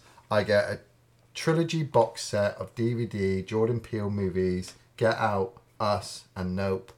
And then on the other side, he got me an AEW MJF figure. Now, Class. uh, not a lot of people know this, but while we've been in the Discord, while we've been sat in the sports bar on a Friday watching AEW, Jay has slowly become a wrestling fan. He he wasn't a massive one before, but he got behind MJF. MJF, um, Maxwell Jacob Friedman, who who was sorry the AEW uh, heavyweight champion at the time you know, won the title. Jay was really excitable and he went out and got me this figure. Now, it's really special because I don't go out and buy lots of wrestling figures. I don't go out and buy a lot of stuff. It has to be special. It has to be collectibles. Like the No, McCre- like the McCready figure you got me for Christmas. Well, Gary got me this fucking amazing. not in the top 10 McCready. of Iain's It's not in the top ten. It doesn't need to be. It's on my fucking side. It's fucking amazing. I keep meaning to bring it over so I can show you, but it's not leaving my motherfucking house Understandable. Um, getting this AEW figure, which is now sat next to the McCready figure, um, this, this was just really special that Jay would go out and get me this figure, and then he got me the trilogy box set so I could sit down and watch it. And I sat down and watched Nope, and it was fucking amazing. I, I absolutely loved it. I sat down and I watched Us, and I I personally really liked Us before I'd even watched it because I thought it was a really unique idea. Jordan Peele was coming out with his new ideas of, uh, of movies. I know a lot of people didn't get it or enjoy it at the time because there was a lot of controversial things going on in the world of news and especially in America. So Jordan Peele coming out with saying all African American cast and this whole new idea. Us is under fucking rated in my fucking opinion. Uh, uh, uh, the way that he was seeing the world at that time, the way that you know the, the, the fucking music that happens in that film when they're trying when that woman's trying to call the police and she's fucking been stabbed in the neck and fuck the police comes on the fucking Amazon Echo. I was dying. So much so uh, when I watched Nope, and you just watch all those people just kind of look up as fucking Jean Jacket comes down, and then you're watching them get fucking dissolved in that sequence. Amazing. Oh my fucking god! you know, Oh, so it's- nope. I thought it was visually great. Yeah. so this is why I had to shout out, and this is why, like I said, like watching TVs, uh, TV programs all the time is great. personal moments like this, like I said, with the Catan, with the Terminator 2 comics, with getting a figure from Jay, it's a bond. It's a special thing. You know, so uh, big shout out to Jay. Thank you very much for my presence. Thank you to Phoenix Shroud and Nello as well. Big shout outs. Big shout out to Gary for doing my shit. I've got more shout outs. bro. Fucking yeah. Gary, you're number six. yeah. Well, we're running extra overtime, so I'm going to zip through my number six very quickly, and that Yeah. is Moon. Yeah, sorry. By the way, if you see me text this because I'm telling people that I'm picking up for the run, like I'm running fucking late. yeah, we're running late. Yeah. Oh, it's only 10 o'clock. We still got like an hour to go. Moon Yeah, I Man. I, talked about this one quite a bit uh, during the year. This was the film that released in China in 2022. Uh, then it released in other parts of the world uh, last year. Uh, it's basically about an astronaut that gets left on the moon uh, during a mission where an asteroid hits the Earth, and now he's the last man alive. And he's also left on the moon with an experimental kangaroo that goes by the name of Roo, that becomes pretty much his his his his companion in the apocalypse. Right. But then there's lots of things that happen. I don't want to spoil it for anyone, but the film has some genuinely brilliant, heartwarming, soulful, teary moments He eats that, fucking swell. kangaroo. Their friendship is amazing. The special effects are outstanding. Uh, yeah, okay, it's a subtitle film. I know a lot of people are not going to watch into it. It's very difficult to get to get to be able to see it. Uh, but yeah, if you if if you want a sci-fi comedy horror with a lot of soul and a lot of passion, a lot of heart, check out Moon Man. It's going to be one of those films that's going to hope probably disappear. Not it's going to be hard to find, but go out of your way see if you can get a copy. Uh, I think you'll be really enjoy it. CX will have on DVD. that was my number Yeah, six. no doubt. Uh, my number six, and uh, giving this the award for best adaptation, is The Last of Us. Nice. Yeah, yeah, it was great. It really was great. Been Yeah. been a fucking fan of the Naughty Dog series, obviously since they started. I know there's only two of them, but there's like nine different versions, obviously across Crash Well, Bandicoot. two naughty across dogs. Five, no, there's like nine different versions of both games. Oh, across, yeah, that's true. Across, across like four generations of consoles. So I, I, I hear The Last of Us Part One's getting another remaster. yeah, it should, yeah, it's about that time of year. PS1 remake as well. Yeah, um, obviously, you know, based on the apocalypse, you know, caused by an aggressive fungus that turns its victims into mindless, infected attackers. Um, I, I, I love the pre-episode. I said bits. that I thought Yeah. the the start of the the episode tone. was brilliant. Yeah. Um, the fact that they, in a short amount of episodes, managed to play out the plot of the first game. Hmm. Whilst also going, you know what, we're going to go fuck off over here and we're going to Yeah. totally expand on this character. Like the episode with Bill with uh, Nick Offerman was just that in of itself Just is already fucking being great. almost greenlit as its own um, Is that the guy uh, from- sideshow. Parks and Recreation. Yes. Yeah, Yeah. well, It I, lo- mean, I didn't even 100%. have to see it. There's but people that- arguing for them that to was have their own amazingly show, unique, their own yeah. spin-off. It's was so- amazingly unique just to Um, throw that in. And I think that they managed. To, I mean, you know, it, it was all there, even with what they changed. Um, you know, they they managed, I thought, to stay pretty much true to the games whilst moving at a good pace while doing that. Do you know what I mean? Not just, you know, it's it's not to say that like you know just blitzing through a thirteen hour game campaign and Mm. six hours of TV, but like knowing when to take a breather and go, we're gonna go over here Yeah. now and just do this. You know. Um, And who doesn't love uh, Pedro Pascal? ah, he's that fucking man, isn't he? Yeah. My um, Uh, that's what reminded me. I watched fucking um, Unbearable Weight of Talent last year. That was fucking amazing. That's class, That yeah. was fucking amazing. uh, most Nick That was the Cage- most Nick Cage most of that Nick year, Cage and yeah. Nick Nick Cage. Cage of that year. Absolutely. Yeah. Um, but yeah, this one, I mean, obviously, I'm excited for what they're going to do moving on, especially out. I mean, they filmed that, uh, the ending pretty much like the game. And it, it was at that point where I was actually kind of thinking, man, are you going to put the body count up? Because not that I minded, but the body count's been pretty low for such a violent ad- game adaptation. But man, when he does that run through that fucking hospital, you know, if they linger on the dude that he shoots, the doctor, because that, you know, spoilers, if Yeah, you've not played the second one, that's second one. You know, that's the reason That's the reason for the second game. That's the reason why the Um, internet I loved it. I thought the fucking the infected looked great. That noise the clickers make gave me fucking PTSD. That, that assault Um, sequence with the big fat. when the suit bloater one, comes out was that was fantastic. that, that was a Um, That was insane. I, I yeah. liked I liked when they did the whole thing of oh they're linked. Like as in if I put my hand on this vine, they It all know I'm spreads, here, Yeah. yeah. but it, it never came up again. Yeah. And that's the only thing I'm like, oh, well, if you're going to do that, up, yeah. I'm kind of like, do that more because that was kind of interesting, or maybe never talk about it again. Right. Yeah. One or the other, but don't, Yeah. don't just sort of like put that out there because it, it that's a great um, tool to have point, to yeah, tell a story. Hey, look, maybe it's something where when they finish second series, where they go, oh, we've told the story of season two, and they're like, well, we want a third season. Like, we got somewhere to go with it, and we can yeah. use Back, that. yeah, maybe yeah. they do that. So trust the process, I guess. But I, Yeah. yeah, I really enjoyed Last of Us. I was, I was It's very, worthy of being on the list for I, sure. We've never had many good, you know, adaptations of games. You know, Yeah. Quick honourable mention: Super Mario was kind of fun. Oh, you Super know- way Mario more was fun, fun. than I, I- it Twisted, ever had any Twisted right. Metal. I'm Twisted adding my Metal? honorable, Oh, it's honorable mention. Yeah, Yeah, so so we're get we're getting there. We also Yeah. had that fucking Resident Evil shit. That was, a, that, was, that was a piece of There shit. is that, but a um, we're we're getting there. I think so. Yeah, that was my number six. Yep, number four in or five if. Uh, Yeah, num- whichever you wanna do. number five, like I said, personal moments that happened last year, um, and this this was a big big one. I, I I almost just went for five, and then I wasn't too sure where I was going to put this on my list, and then I said to myself, no, fuck it, just go for ten because you need to put this in on there. Um, last year, sadly, I don't want to get too emotional, so I'm not going to dwell on it too much. Uh, last year, sadly, our cat died. Our, our pet Flash. Um, it was the last day I had to work in the university. I'd been planning for weeks to uh, enjoy my holidays, and the last day that I had to go to work in the university before I came off on holiday, my cat was rushed to the vets, and sadly, the vet told us that like you could either spend thousands of pounds trying to keep her alive comfortably, or we could just put her down, hmm. and so we had to put her down. And it was the harshest thing because I still had to go to work the rest of the day. Yeah, we man, took the sucks. cat to the vet at five o'clock in the morning. I still had to go to work at one o'clock. I could have used that excuse. My, my boss even spoke to me after and she said, You could have just taken that day off. And I was just like, I didn't know what the fuck else I was going to do. You know, I was going to be sat at my home. I Yeah. knew my cat had passed away. What the fuck was I going to do?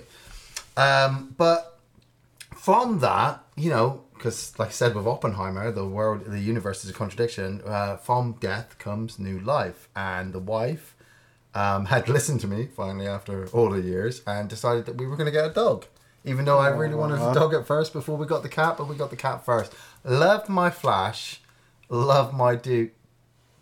Just, just, I want to say Dogs are better than cats. You can say I, it. I want to say it, Dogs are he- better than cats. Wait, he's a Do you know why I know? He's Do you know how I know fucking that? Do you know how I know that? Because I tell my cat that every fucking day.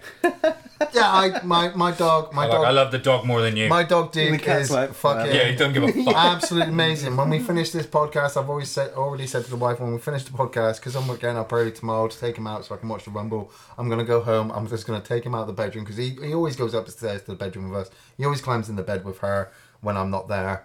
Um, I'm gonna pick him up and bring him back down the stairs, so then we're gonna crash in the front room. He's he's absolutely amazing. He's a pain in the ass. He eats wallpaper. He eats the fucking paint strip. He will eat every fucking meal that we'll bring out, even if it will fucking Dogs kill are him. the best. He doesn't fucking care.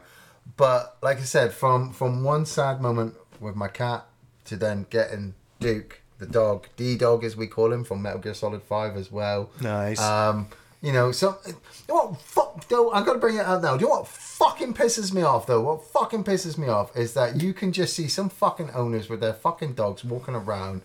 And their dogs can be so fucking aggressive. Chihuahuas are the most aggressive little fucking cunts in the fucking world. syndrome. Fucking sausage dogs as well. Yeah. Duke only wants to Frenchies. walk up and be friendly with them and talk with them, and these things are like, ah! and I'm like, man, I'll kick your fucking dog over that fence. You don't get the fuck away from me. And they're like, oh, normally he's so friendly. I'm like, really? Because you look like a racist piece of shit. you know, I escalated. I like I said, Damn. hey, when, It was, um, it's like having a kid, isn't it? When somebody's aggressive dog comes up to your dog and you think it's going to go. Like, I I honestly, I was walking dog uh, Duke one day and I always try to keep him on the leash because he does get distracted and he runs off. And this dog came up and I thought they were going to be friendly and then it tried to attack Duke. And I had to pull Duke around me and I had to grab the owner's dog by the scruff of his neck. because I've had the training from dude, Grab it by the scruff of the neck and pull it back. And I'm looking at the owner as the owner is kind of walking up to me like, oh, I'm really sorry about that. I'm thinking, you fucking get aggressive at me for grabbing your dog. I'm going to make you eat this fucking dog because you let the dog come up and try to attack my dog and I Mm. will kill you for that. I don't mean to be fucking aggressive. I'm just very protective. Yeah, it's not coming across. I'm just very protective of that shit, you know? So, yeah. nice. There you go. Alrighty, uh, my number five, Dead Space remake. oh! I know Andy and I don't see eye to eye on this one. No, I was in Sainsbury's Not the other day doing, doing my shopping, and uh, like I, there- there's a loud voice from somewhere. It sounded like a complete twat. I'm like, it was That's fucking- normally how he sounds. So listen to the it's clearly podcast not for me. okay, I'm putting me shopping. I'm like, yeah, yeah, yeah, yeah.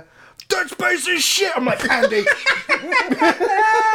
Across like two aisles. Yeah, I, I love Dead Space remake. I, I I objected the moment EA announced they were doing the remake. I was like, "Fuck you!" You say you rejected? Yeah, I was like, "No, right. screw you, EA." Rejected. Not rejected. Rejected EA. I was like, "Nah, like that's just awful." Like, especially the way you handled the development team that made Dead Yeah. Space, like the way you treated them, then fired them all, and now you go and remake it. Like now you've got wind that they're making a new sci-fi, you know, space game. You know, Callisto Protocol, unfortunately, was not Mm. Oh, yeah. the greatest That thing. was not the Dead Space remake people were Uh, and so yeah, Dead Space for me, it, it it proved that the people that made that game had a real love for the original. They did, They yeah. they developed and enhanced every aspect about it.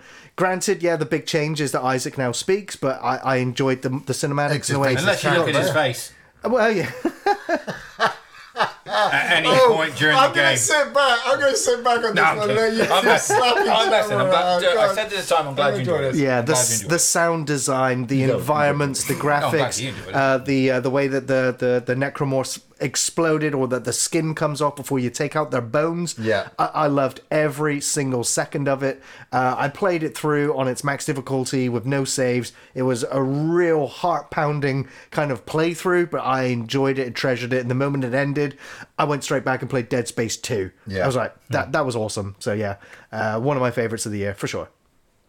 Nice. Uh, my number five, uh, which I'm awarding best comeback, is the whale. by Nice, Darren Brad Aronofsky. Fraser. Was that last year? It Yeah. was 2023. Very. It's one of the first movies I watched last year. Yeah, yeah. January. Me and because it's same again where it would ju- it'd come out in That should have been on my top 10, without a doubt. It's um a- absolutely. I should um, watch it. I am. Oh, going. yes, you should. Oh should. god, you so. Oh, it's should, so man. good. It's, um, I don't need to. God, how did Brendan I Fraser. forget Whale? I've loved Brendan Fraser since I watched him in Encino Man. You tell me a movie's got Brendan Fraser in it, I'm like, it's going to be good. I don't need to watch it. What?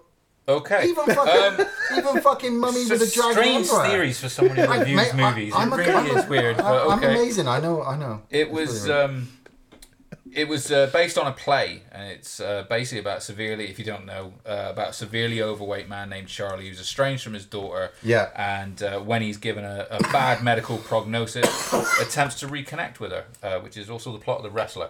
Um, Yeah. Just saying, Darren yeah. we saw it, you know.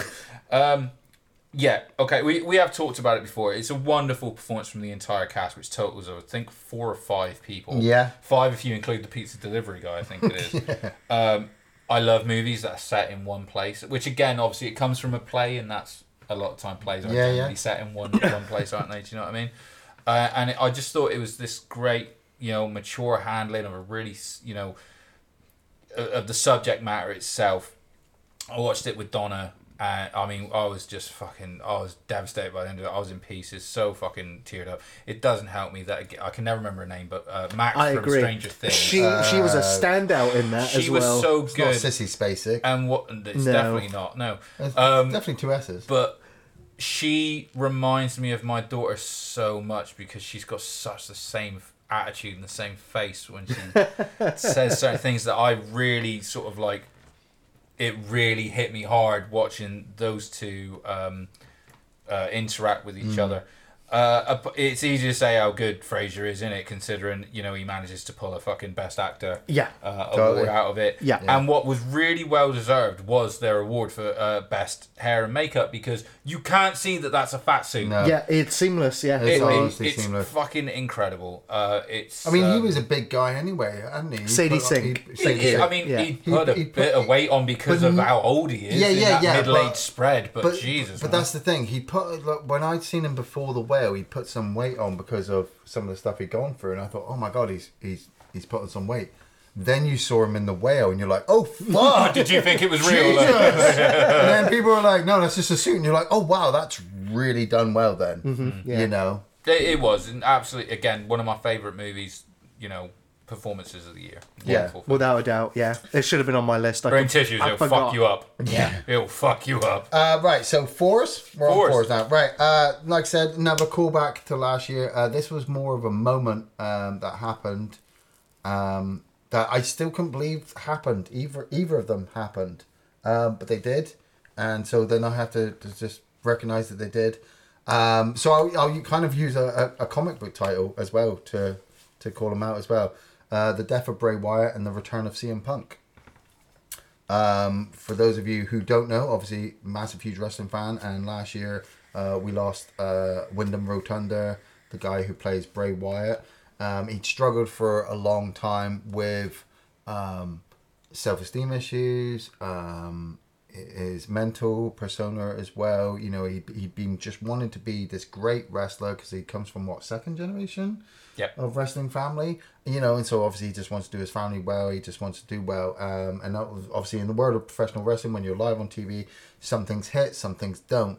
Um, the Bray Wyatt char- the Bray Wyatt character really stuck, but he just didn't get the push that he was supposed to or should have had. And then he instead he became the Fiend, where he put on this mask, and he was kind of being the new Mankind slash Undertaker character. But it just still wasn't hitting home. Maybe that was because of the bad writing or the direction of of Vince McMahon. We will never really know. Um, but he'd he'd lost a good friend um, before that, Brodie Lee, who'd moved to AEW and then passed away during the COVID incident. Um, and he was just trying to get himself back on track. Really, you know, we were expecting him to be in the Royal Rumble.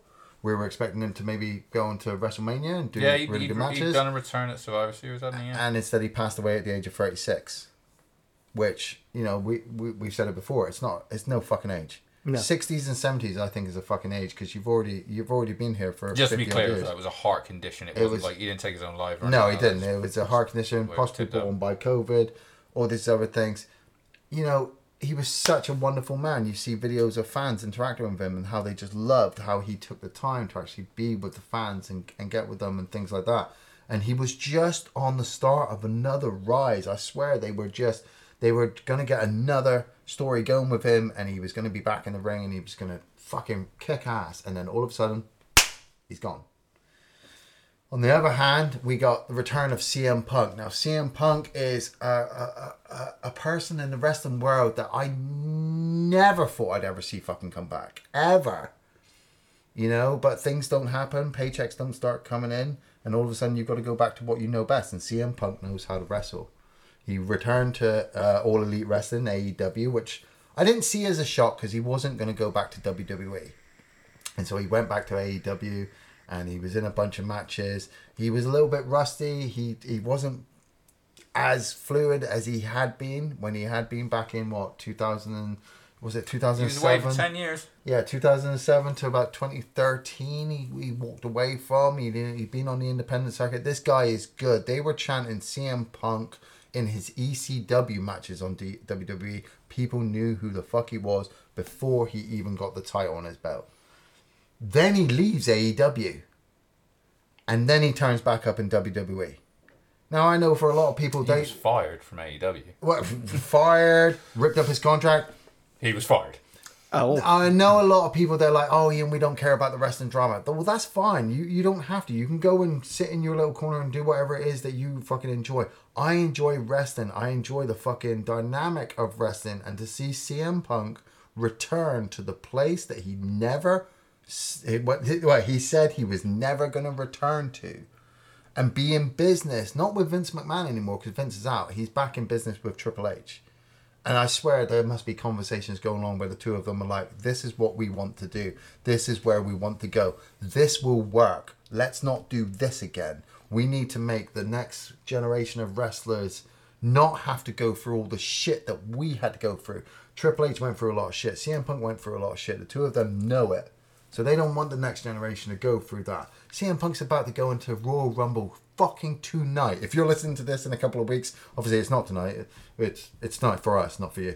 But he's going in there tonight. How's it gonna go? I don't know. I need to fucking see it. I need to see how he interacts with Cody Rhodes. I need to know what happens at WrestleMania this year. Need to actually see him do something.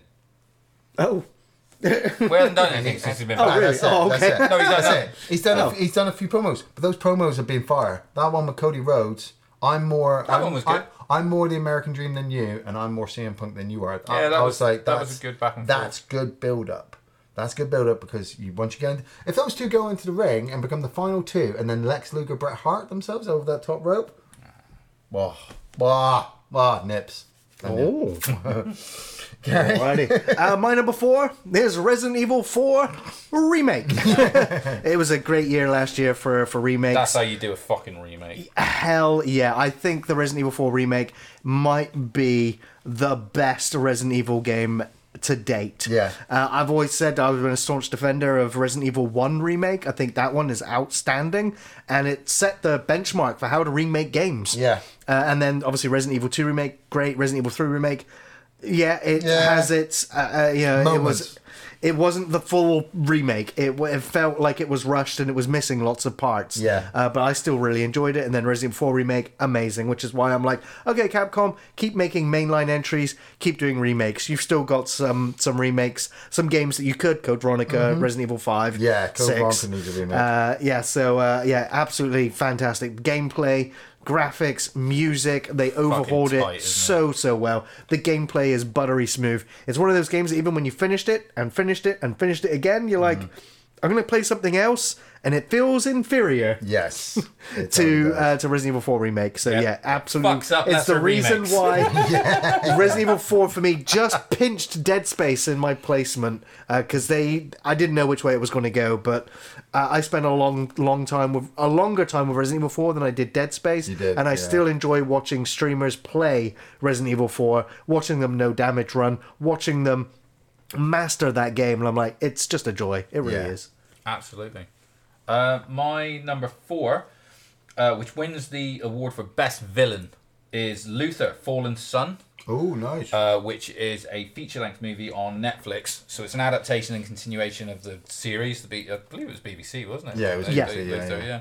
Starring Idris Elba, and also adding as the villain, which isn't a spoiler because it's uh, Luther, so you find out who the villain is straight away. Yeah. You know, it's more about the chase. Yeah. Uh, Andy Serkis, who is uh, a- well, I mean, he's a gruesome serial killer that's haunting London while Luther, after the last season, sits behind bars. John breaks out of prison to bring him down. This is like. I, I wrote that this was kind of like a dark audition for Bond versus a Bond villain in this movie. Okay. You this is like Idris Elba could like showing that he could absolutely smash it as Bond, um, and Andy Serkis just being the most frightening motherfucker I've ever seen in Is he life. ever not the frightening Dude, you? I, you really got to watch this to see the kind of shit that he does. I mean, essentially, I mean, you know, he is to say he's a psychopath is one thing. He's vile. He's devoid of feelings. He's very sort of like Moriarty like as well. I thought, you know, the the film addresses like incels and you know that violent sort of like you know behind computer screen culture. Right. Um, again, it's mostly about the chase, which is watch you know watching Luther having to like you know with no resources, also being pursued by the police. Um, you know, trying to catch him. The supporting cast is great. There's a couple of pullbacks from Luther. Uh, the new sort of like chief, she's pretty, she's amazing. She's got her daughter, and she gets involved in it as well. Uh, the ending is a little bit uh, comic booky, and a little, you know, like the final sequence is a little bit like, like um, no way that happened. Yeah. Um, but at the same time, you know, it mixes a bit of Saw in there. Yeah. You know, there's a little bit of like, you know, kind of uh, the condemned style. You know, there's a, basically, you know, a lot of bidding on Beating the homeless people with like, baseball uh, bats. Kind of, yeah. or It- stuck in vibes. elevators. yeah, or stuck in Stuck in elevators, elevators. indeed, Yeah. Um, it's um, yeah. Again, it, it's two of my favorite performances of the year, and um, I, I it For just both it's, Idris and dude, it Andy absolutely, Serkis, yeah. it's just worth the price of admission for Andy Serkis alone. Nice. Like you forget, like that's a scary motherfucker. He's so scary. It was great. Me again, one that me and Donna both watched and couldn't could not stop watching. We couldn't Wow. wait to finish it. Yeah. yeah. nice. Uh, Iain, you're number three. My number three. Uh, this is a shout out to my son, uh, Dylan, who is uh, turning 15 this year. So that's how old we fucking are at the moment, man. Um, my son, just before Christmas, he he'd made up a Christmas list, and so we were getting all the stuff prepared in, and then all of a sudden, my wife turns to me and says, "He wants a guitar," and I was just like, "He wants a fucking what?" You know, we've just spent money on the shit that he wanted. He wants a fucking guitar, and she's like, "Well, he's he's put an acoustic guitar on his list." It was only fifty quid with the case and the plectrums and strings and Yeah, it's all a the stuff. kit, like- isn't? And I was just like, okay, yeah, you know, um, it's an extra gift. And while I was writing this list, my top ten list, I hadn't put it on. I hadn't put Dylan guitar on the list. I was working my way down, but I stopped and, like I said, I had a couple of beers in my hand. I was watching wrestling at the time, and all of a sudden I could just hear this gentle guitar strumming. I'm like, where the fuck's that coming from? And it was him. He was sat upstairs, and he has been taking the time in his own time to watch YouTube videos, to read things online. He's learning the. I love how you bought him a guitar and then was like, "Where's that fucking guitar?" um, he's he's he's It's in the fracking house. the, the cool thing is, like, like I mentioned to him about listening to music. He doesn't want to listen to it. He's picked up like the tune from Hello Neighbor that plays through the menu, which is an acoustic guitar. That's great. He's, That's he, really he can great. Play that tune. There's an there was it the Outer Wilds. Yeah, I yeah. never Yeah. played it, but there's He's playing the tune. He's, play, he's learned the tune That's from that sweet. to that, and it's Best way to start. Yeah. and, and it's only been like what a month from Christmas. So like I want him to do more. I, I you know fucking of course I want him to be the next well not the next Kurt Cobain but you know at least close to with Ed Sheeran so he can make millions of money and pounds and fucking do. it. But the fact he just enjoys it, listening to him just there gently strumming. I can't play guitar. I my one hand doesn't work with the other. I I kill with these hands. I don't play guitars. Um, on a Switch. yeah. But so to hear him and know that he's taking a gift, like as a parent, you always want to buy somebody a present and you know to get a lot out of it. So when I bought Alan Wake for Gary and he told me he fucking hated it, I was really heartbroken. And then a week later, he told me he loved this. I was like, woohoo, yeah! it's the same with my son. I wasn't too sure he was going to get into it, and then to hear him just sat there, just chilling, playing with it, I'm like, That's really awesome, fucking, dude. that's a moment. Yeah. Yeah, man. Well, speaking of moments, my number three is Star Trek Picard. Season three. Nice. Now, if you'd have told me after the first two seasons that season three would be on my best of list, I'd be like, out of your fucking mind. We should go back and listen to the old podcast. Yeah, right. Because uh, Picard season one and two was dreck. It was the worst. It was painful. Painful. You watched every like my, episode. my dad is a Star Trek fanatic, and he was just like, I cannot watch Picard anymore. He was like, it's ruining Star Trek. I was like, yeah, I know, Dad, I know. I was like, but Dad, please listen. Watch season three, and he was like, well, "I'm not watching season three." Like, Please, Dad, do. Like, if you love the Next Generation, watch it because it is the Star Trek show that we wanted and Yeah. needed after some terrible TNG movies. I say terrible, you know, they're okay. Yeah, yeah, yeah. Generation's first contact. Uh, but uh, yeah, it, it, it, it has such a great story. It has great villains. Great, it brings back the ensemble, and the final four, like the first four episodes, are like a movie. The middle four episodes is like a movie, and then the two part ending. It it it has so many great nostalgia moments from TNG.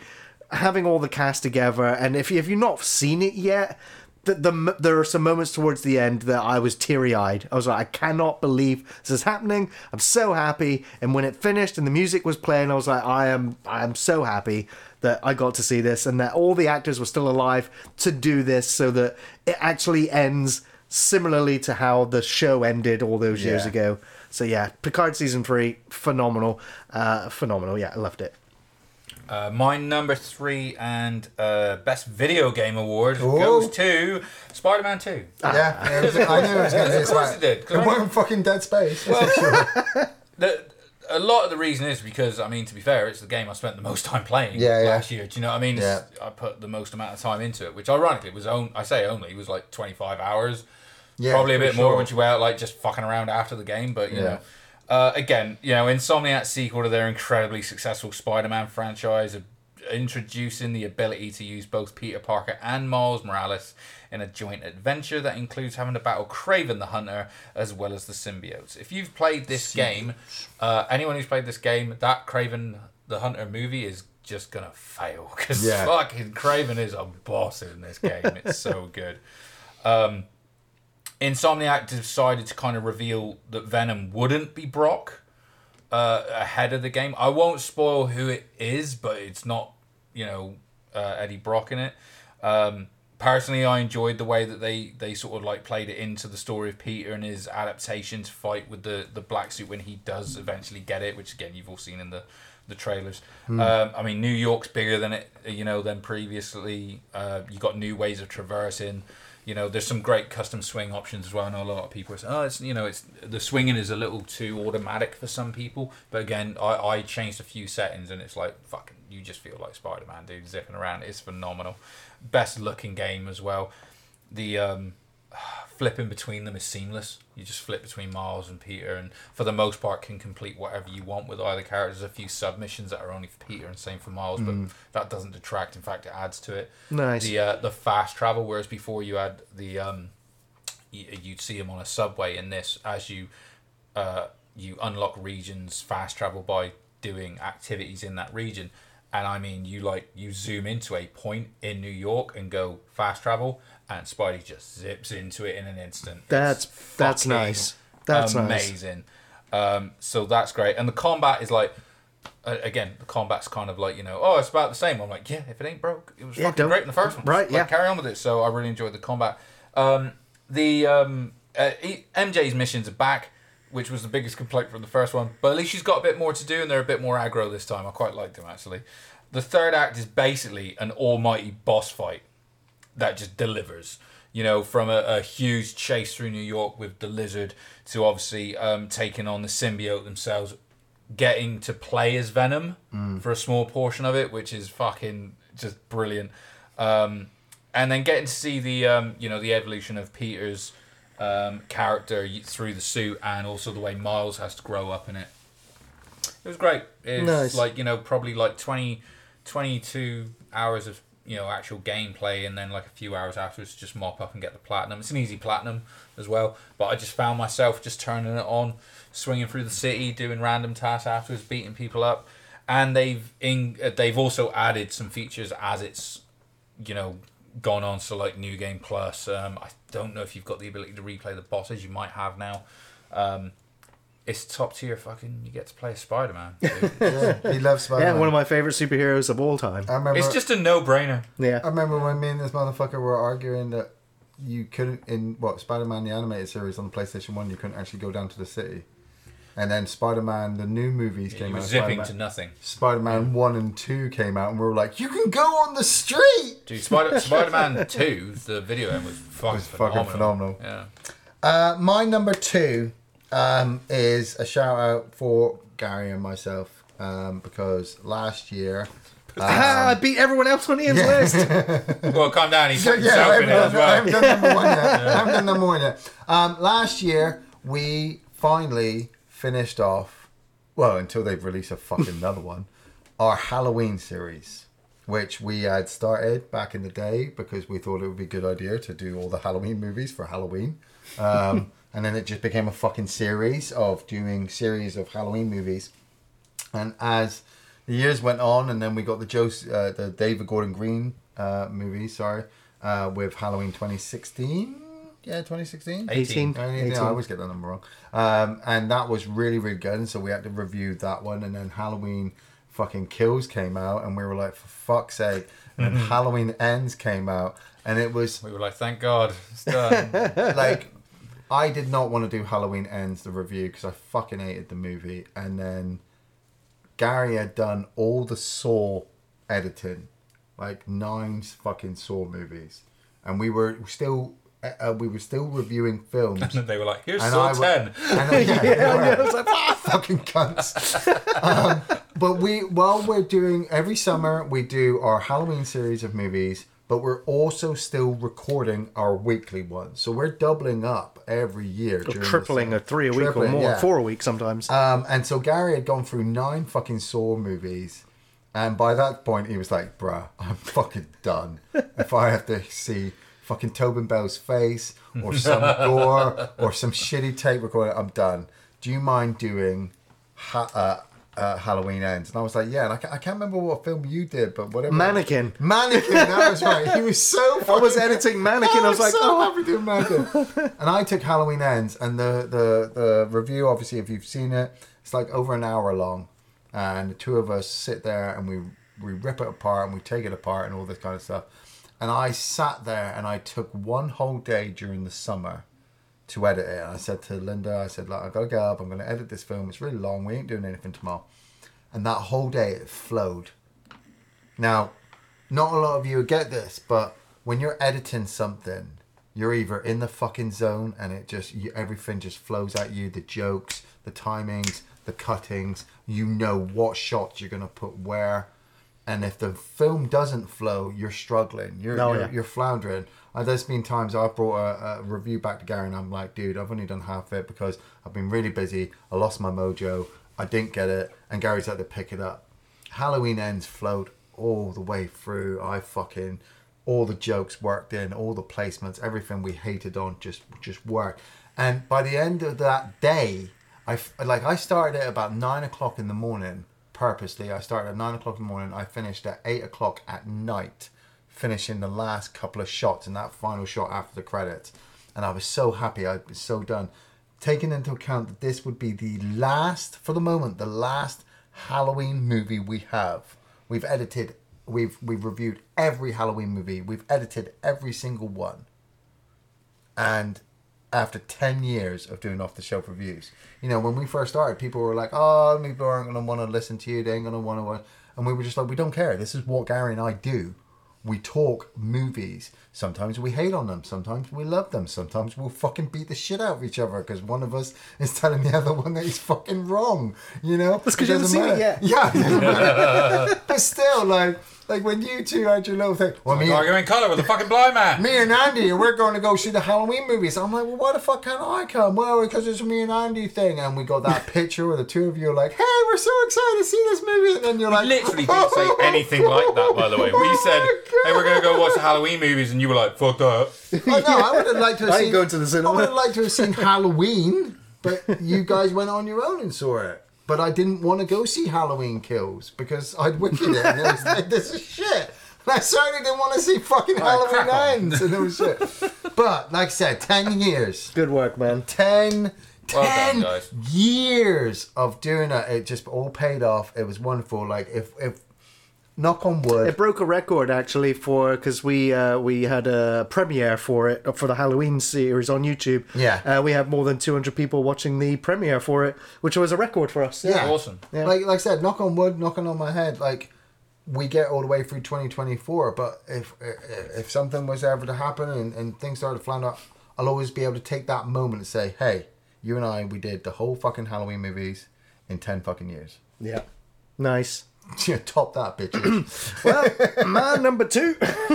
It's also my number It's two. also so we your can, number we, two. We can do this no, together. no, that's no. awesome. They're Well, both this going to is- take a number two. Yeah. yeah, uh, this is also my TV show of the year, Yeah. Uh, yeah, it also wins performance of the year performance of the year. Yeah, Wow. for yeah. Mr. Hamill. Mr. Ham. Yeah, yes, yeah. It's the fall of the House of Usher. No if you've been listening to the podcast, you've heard me and Andy gush over this show. Uh, Mike Flanagan is a fantastic. I love all of his work. I'm literally going to be hanging off anything that he releases at any any point in the year. Uh, the Fall of the House of Usher is a wicked show.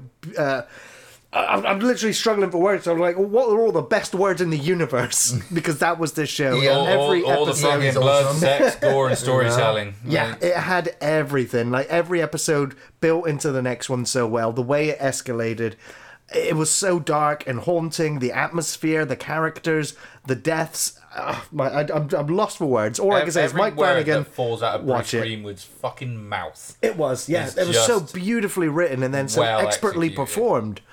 Ah, I just am at a loss to describe it. Well, sim- I should have written something. similar to Last of Us. The the storytelling aspect of sort of like we're going to start here, you know, we're and then we're going to run this thread through every episode, and then you're also going to go to here with each different character and run that thread, Yeah. and then we're going to come back to this point and kind of Yeah. advance it a little bit for the next one. It's just masterful, man. It was Yeah. fucking masterful. We we talk so much because obviously it plays into. I mean, synopsis wise, it's about you know these two siblings who uh, build this empire of this pharmaceutical company. It runs very fucking uh, parallel to Purdue Pharma, who you know Painkiller was based on. That's why we said we were trying to we were trying to push these into one entry in a way. Yeah. Um, you know, so and it's about that coming crashing down due to the actions of a woman from their past and i'm really trying to skate around not spoiling the fuck out of it because But if you've not seen it you really They should are advertising that you should watch it. I, I should. It's on I keep- Netflix, again, I keep like, meaning to, but 85% of my list it's on netflix so um, part of me, I, I like, I wanted to watch it, but part of me is just like, ah, I'm good. But I do kind of secretly want to stick Linda in a room, go watch this, and walk out. just gonna wait to see what happens to the wife. Oh, she'll be there for eight hours. it's Still just going. it's just top draw man the the parallels that it pulls between like you know real life situations, court drama, Yeah. and then it goes into the like the fantastical side of it, which is normally what causes the blood and gore. And it is gory. It catches Yeah, you. it catches you unawares with the gore in it. But Yeah. there, there just isn't a weak link in that show. There isn't like a ah, I didn't really enjoy that episode, or ah, I could have got rid of this person. But I'm just gonna say that Mark Hamill again It's- pulls it's- one it's of the the most off-type, frightening.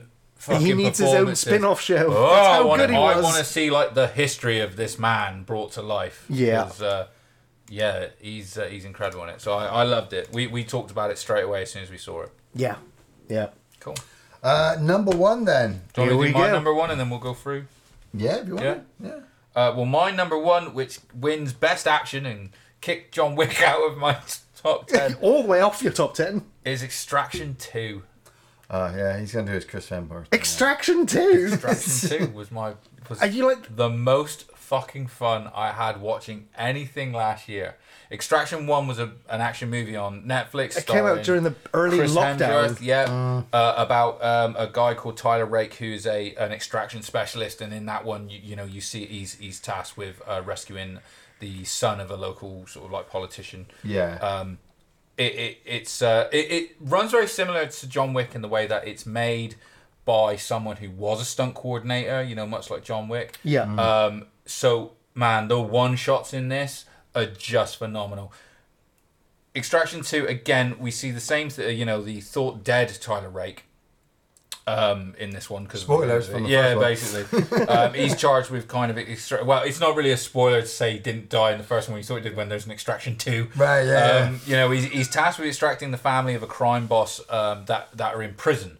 Uh, there's these two crime bosses that are brothers. One of them's in prison, um, and his family's in there with it. Who happens to be his ex sister-in-law. He's then charged with getting her and right. children out. Right. Yeah. Yeah. There's a one shot. I say one shot. It's very cleverly edited, but there's essentially a one shot of him going into this prison, getting them out of their cell, and then having to get them out of the prison when a riot kicks off. And it's just some of the gnarliest fucking shit you will ever see. If you're a fan of action, Okay.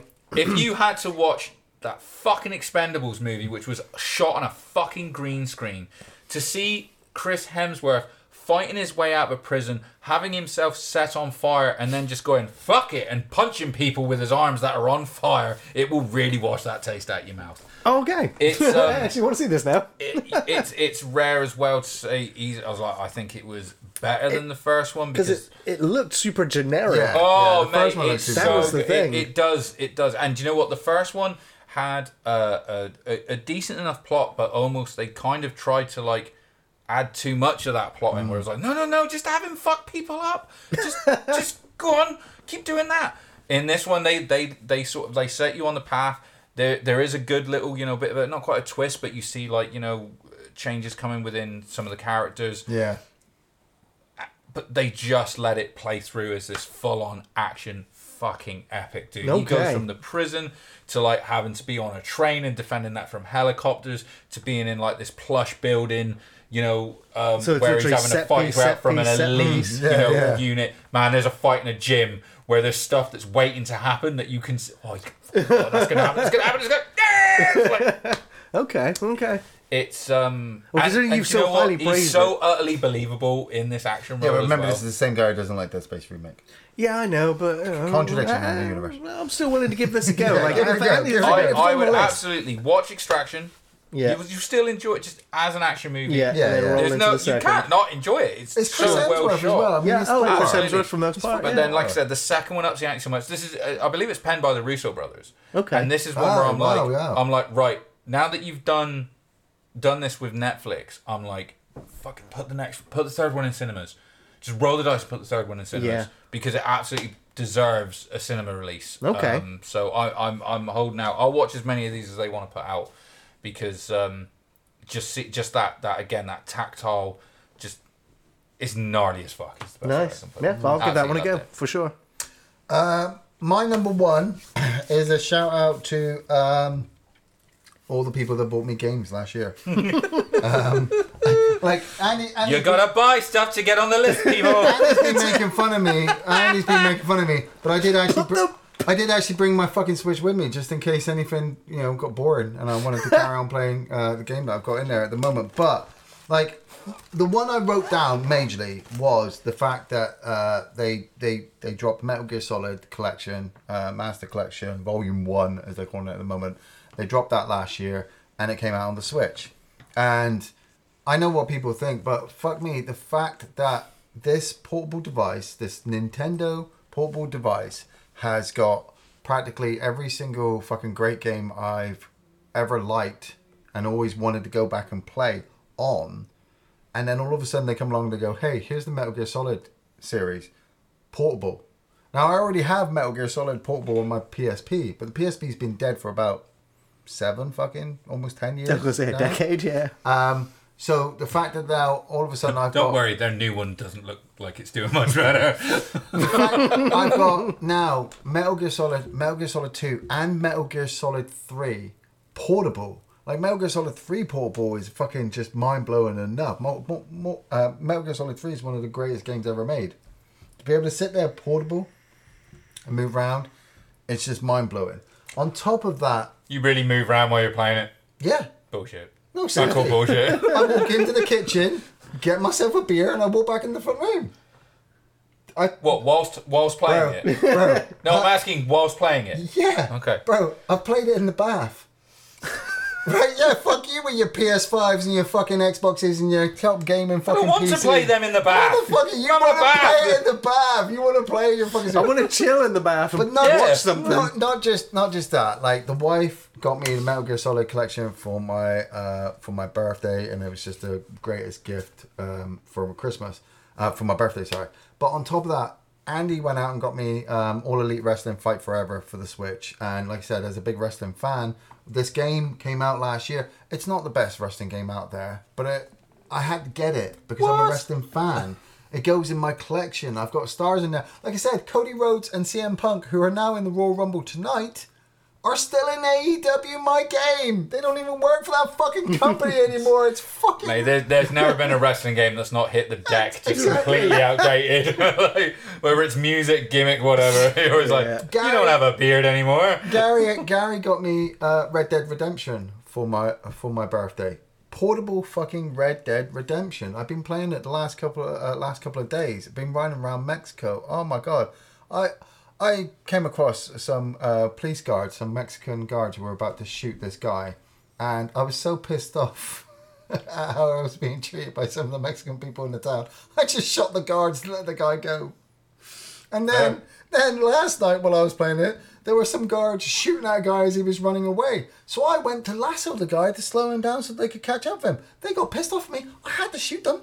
Of course. had to. it's Red Dead. It's it's Red Dead. You know the, the the the fact that like I got the Tony Hawk's one and two remasters uh, for the Switch as well. You know I've got the Batman trilogy. I've been playing Arkham Asylum. Mark Hamill again as the Joker. Yeah. Uh, portable. I could play Batman Arkham miss. Asylum in the bath. I could go to the toilet. Why are you obsessed with playing everything in the bath? I don't I'm it. obsessed with playing games that at one point you could never move away from your fucking TV.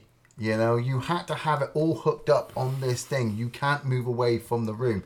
Now I can get up and I where can the games are. I can I can I can get in my car and while the wife is driving to Sainsbury's, I can play Grand Theft Auto San Andreas or Metal Gear Solid or Red Dead Redemption or All Elite Wrestling or fucking whatever the fuck. Hey, listen, whatever stops you from having to talk to your wife, I'm all behind that. Yeah. that stops me from talking to anybody. It's fucking amazing, but I also want to, like I said, with the shout outs to the guys that got me all those gifts uh, this year. I want to shout out to you guys as well for getting me those gifts. I know you always whinge that I I always give you ideas, you know, but I thank you. Demands. Yeah. Give us demands. Thank you for getting me all It's not an idea. I want to thank you for getting me Red Dead Redemption. It's fucking just great to have it. Technology is surpassed the I point. knew exactly what you wanted. Because he told you, right? Yeah. and I can sit there. Here's an idea. on my chair with my feet up, with my Switch in my hand, playing games that are just fucking iconically classic while watching shit on the TV. Mwah, amazing, just amazing technology. Oh man, it's I'm chuffed to be uh, a part of your your list, Iain. Yeah, I'm right. glad that we've made uh, an impact on you. yeah, here. man. That's awesome. Yeah, man. Glad you were thinking of us in the bath, dude. Sweet. One hand on my Switch.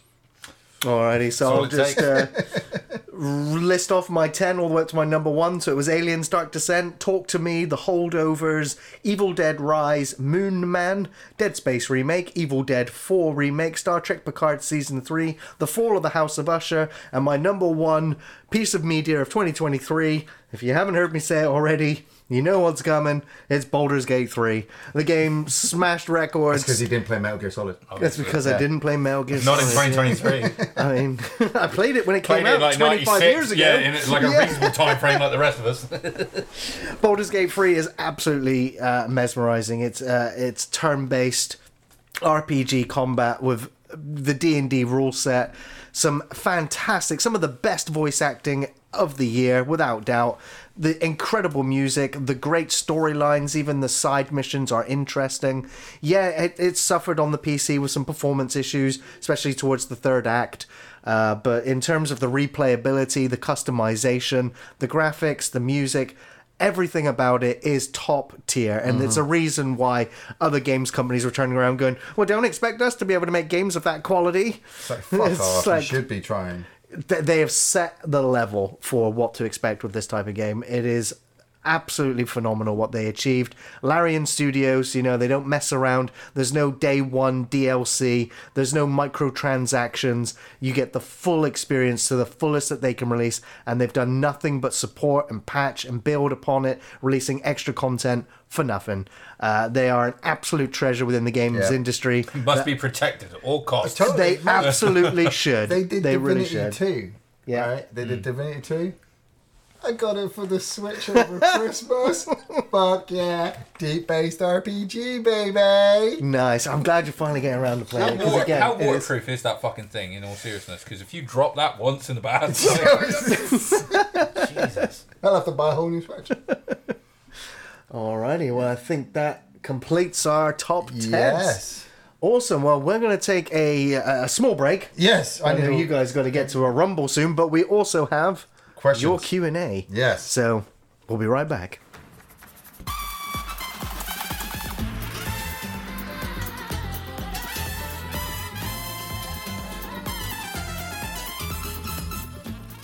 And welcome back to the third part of the podcast where you can see, or whether you can hear, I'm actually by myself. Iain and Andy had to rush off. It is Wrestle, it's not WrestleMania, it is Royal Rumble night. And so they did have some plans. We knew that because the podcast gap was so uh, long, uh, we had a lot of catch up to do, and uh, and our top tens, uh, you know, there was a lot we wanted to discuss and go over. So it was understandable that we did go over time.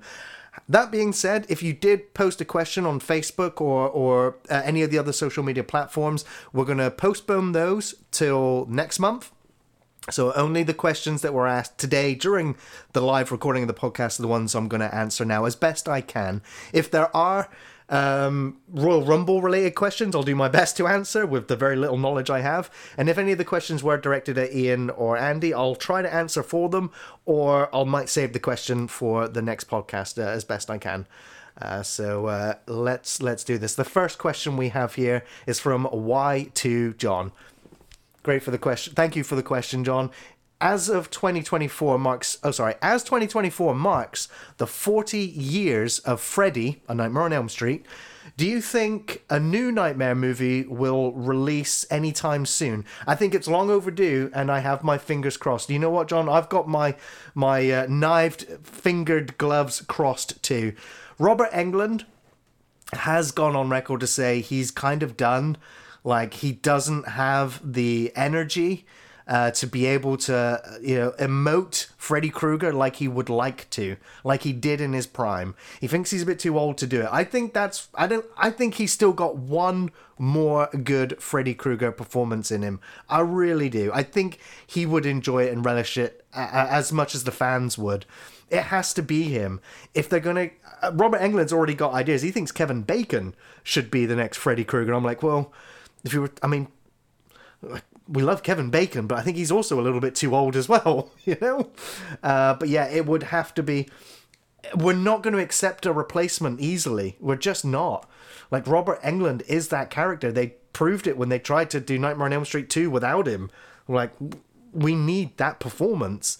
Uh, they tried to do something different with it with the remake, and that didn't work. It, we want the what we know, what we like. So it, it's a tough one for sure. I don't think they should do prequels. I do think that they could move the story forward and go on. I'm not like I don't want a sequel to the remake already. Um, so it, it's a tough one. Now I know a couple of years ago the Craven Estate, I think, got the rights back to Krueger, uh, or to Freddy Krueger, or Nightmare on Elm Street, and they literally opened uh, the, the the floodgates to anyone, anyone out there with a script idea for a film idea for something related to Freddy to bring it to them, and they might pursue it we haven't heard anything. Maybe that's because the studios are, maybe don't want to touch it after the remake. Maybe they don't have the same faith in it that the estate does.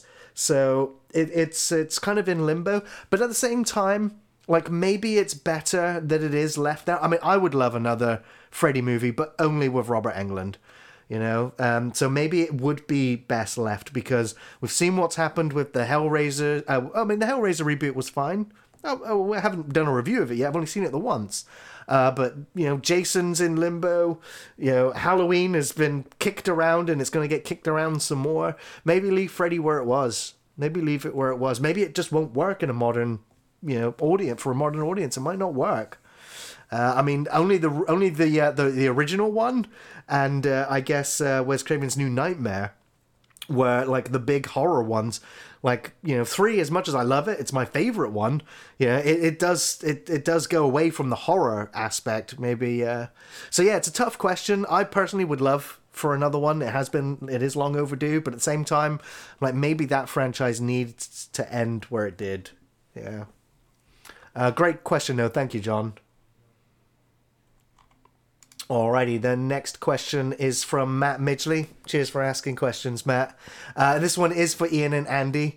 Uh, if you can have a night out with a wrestler who has passed away, someone from the current roster, and a retired wrestler, who are you picking? Um, I'll, I'll try to answer this one, Matt. Um, I'm trying to think of wrestlers who have passed away, a night out with them. Um, help you might need to help me out here. uh, wrestlers who have passed away. Uh, let me let me uh, let me have a quick Google while I'm here. I mean, uh, I might recognize some of them. Um, let's have a quick gander, shall we? Rick, I mean, I was going to say Ric Flair's still alive, isn't he? Uh, you know because some of the ones some because i've watched the dark side of the ring and there's been some amazing uh, uh, stories on there like behind the scenes of some of these wrestlers. I didn't have a clue what was going on um, which is why i've always found it really fascinating. Um, but uh, you know what? Neo nick has just written in the chat eddie guerrero. Eddie guerrero was amazing. He was such a talent. He would be a great person uh, to go out uh, on a night drinking with. Absolutely. Uh, someone from the current roster um, are we talking wrestler of any kind? Because in that case, I'll take. Um, oh no, is Edge? Did Edge just retire? I don't know if Edge is retired yet, but I think he's about to. So I'd take Edge from the current roster. But I think he also left WWE, so I'm just talking wrestling in general because I think Edge is still wrestling. Edge hasn't retired yet. It's okay. So we're, t- we're taking Edge and Eddie Guerrero and uh, and now a retired wrestler. Now I think Triple H is retired, so I, I get to use my answer of Triple H. So I'm going to take Triple H, Edge, and Eddie Guerrero. That's us going uh, out for the for the night. That sounds pretty dope, actually. I've talked myself into it now, Matt. I'm like, let's go. Yo, uh, my name is Duke the Doom Guy. Uh, Iain has joined us in the live chat. It's great to see you, Iain. I'm glad you made it home safe. Next question is from Richie Scarface. Thank you for the question, Richie. Hey guys, awesome podcast as always. My question is if you were in charge of a Buffy reboot, film or series, who would you cast as the Scooby Gang? And would you bring back any of the OG actors as different characters? I just couldn't do it. I, if I was involved in a Buffy reboot, I'd be like, no, no, no, no stay in that same universe. I don't care how you go about it. Whoever you have to get the rights from. I mean, Buffy's definitely is over at Disney now, right? Because Buffy was 20th Century Fox, or no, no, they were Warner Brothers. No, they ended up changing network. I'm not sure who owns Buffy at the moment, but I know that the Joss was playing around with the reboot of Buffy, set more modern. And then, then, then there was also the discussion of it being in the same universe, but kind of a retelling of the story again. Anyway, I was like, well, why call it Buffy then? Um, I mean, I still rewatch Buffy from time to time. I was actually listening to Slayers. It's like the eight-hour-long audio drama, uh, and listening to all those characters, those actors come back and give it their all. You know, Cordelia, Spike, Giles, Anya, Tara, Clem, and a bunch of others.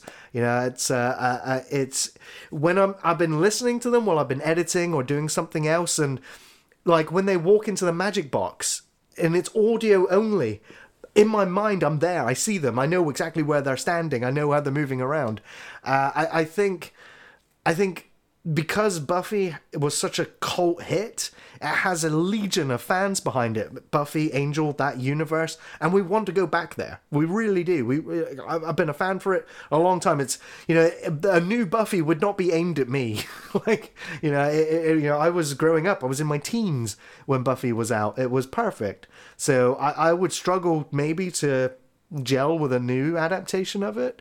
Um, that being said, I, I I'd find it really hard to cast anyone because I think the casting originally of Buffy is so perfect, down to every single character from the mayor, Faith, Giles, like all all of the auxiliary characters, the main villains.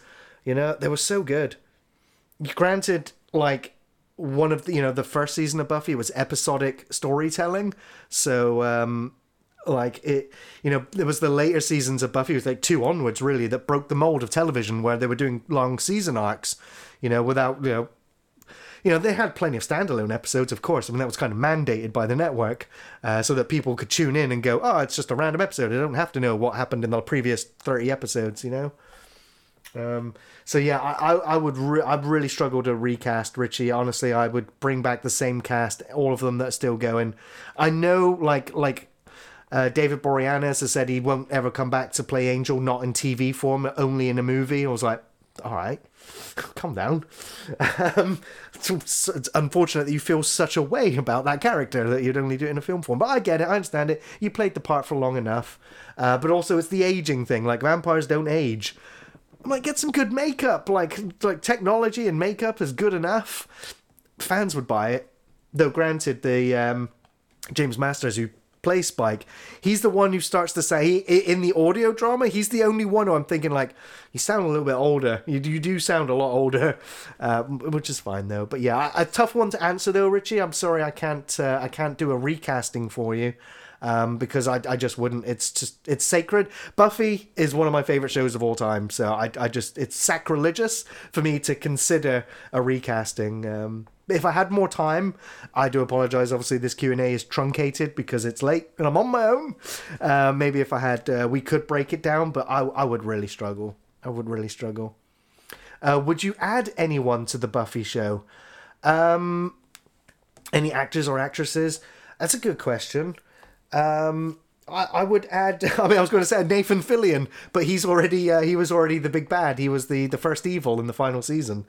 Um, uh, I'm trying to think. Of course, uh, some of my favorite actors in the world. Obviously, I'd get Bruce Campbell in there. I get Sam Rockwell in there. Um, I don't know. That's a good question.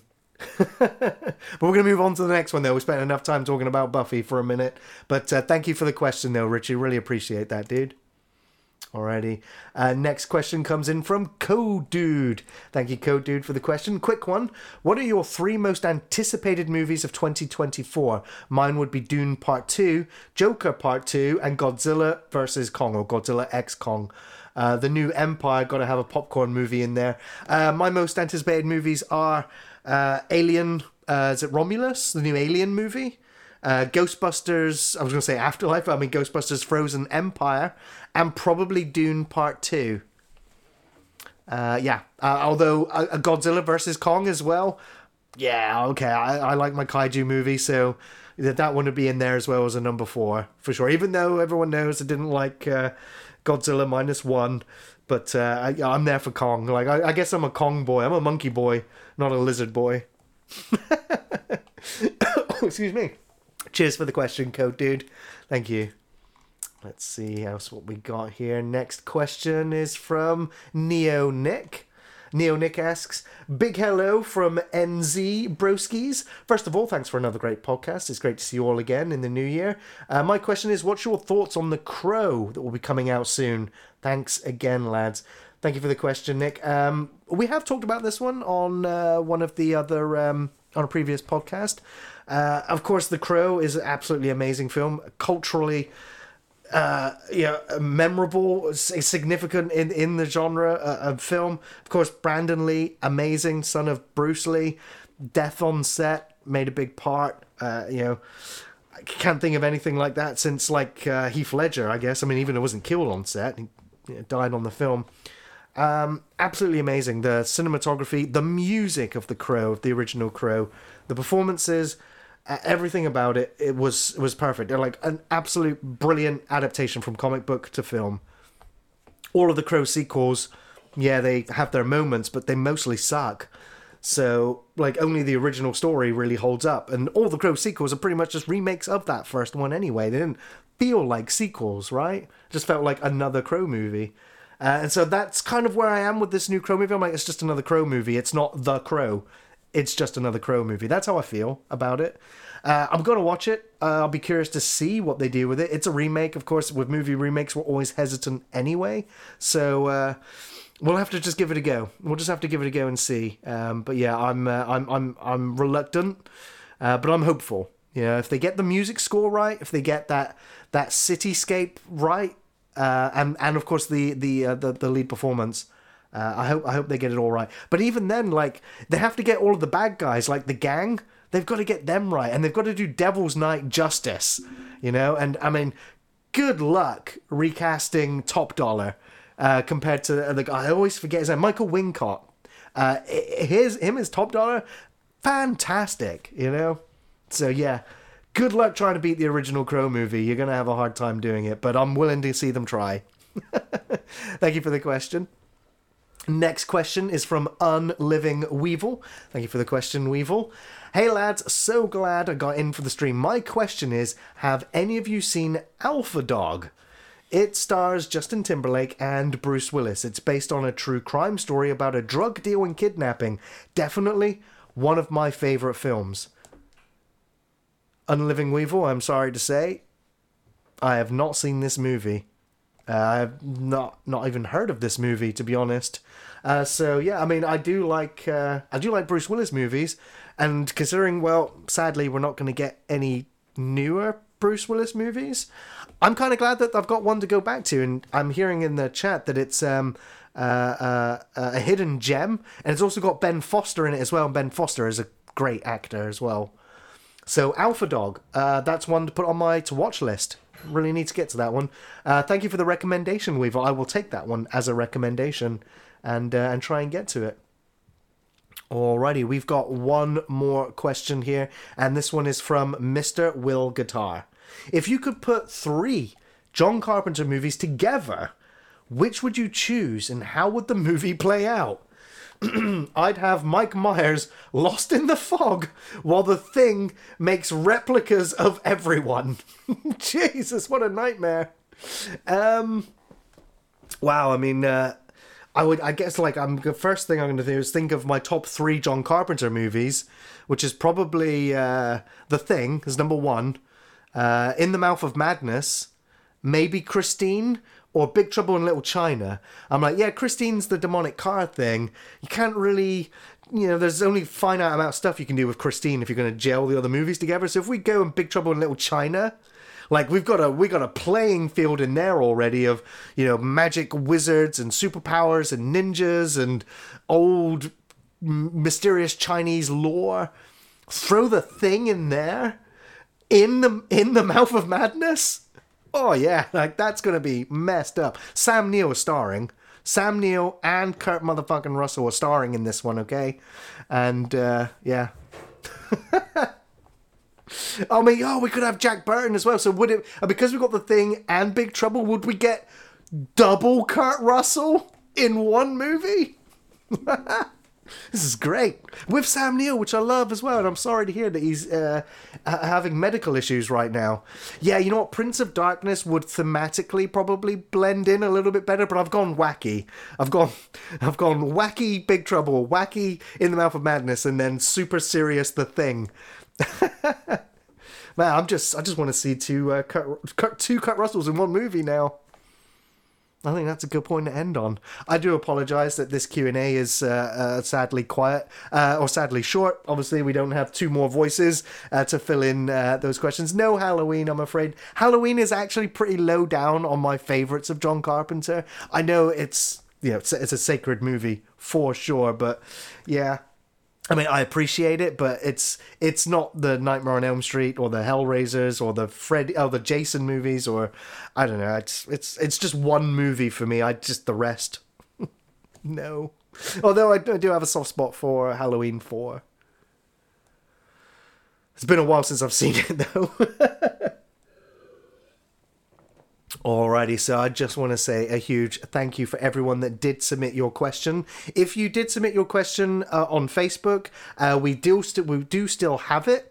And we will postpone those questions uh, to the February podcast. And because February is a short month, that podcast will roll around in no time at all. So, uh, once again, I just want to say a huge fist bump and thank you to everyone that tuned in for the live show of the podcast and for everyone that's listening or watching this back on YouTube or SoundCloud or wherever it is that you uh, listen to your your podcast. And if you've made it all the way to the end of listening to this maybe you put it on before you went to bed. I hope you're sleeping well. Maybe you're listening to this while you're on the way to or back from work. I hope your day was excellent.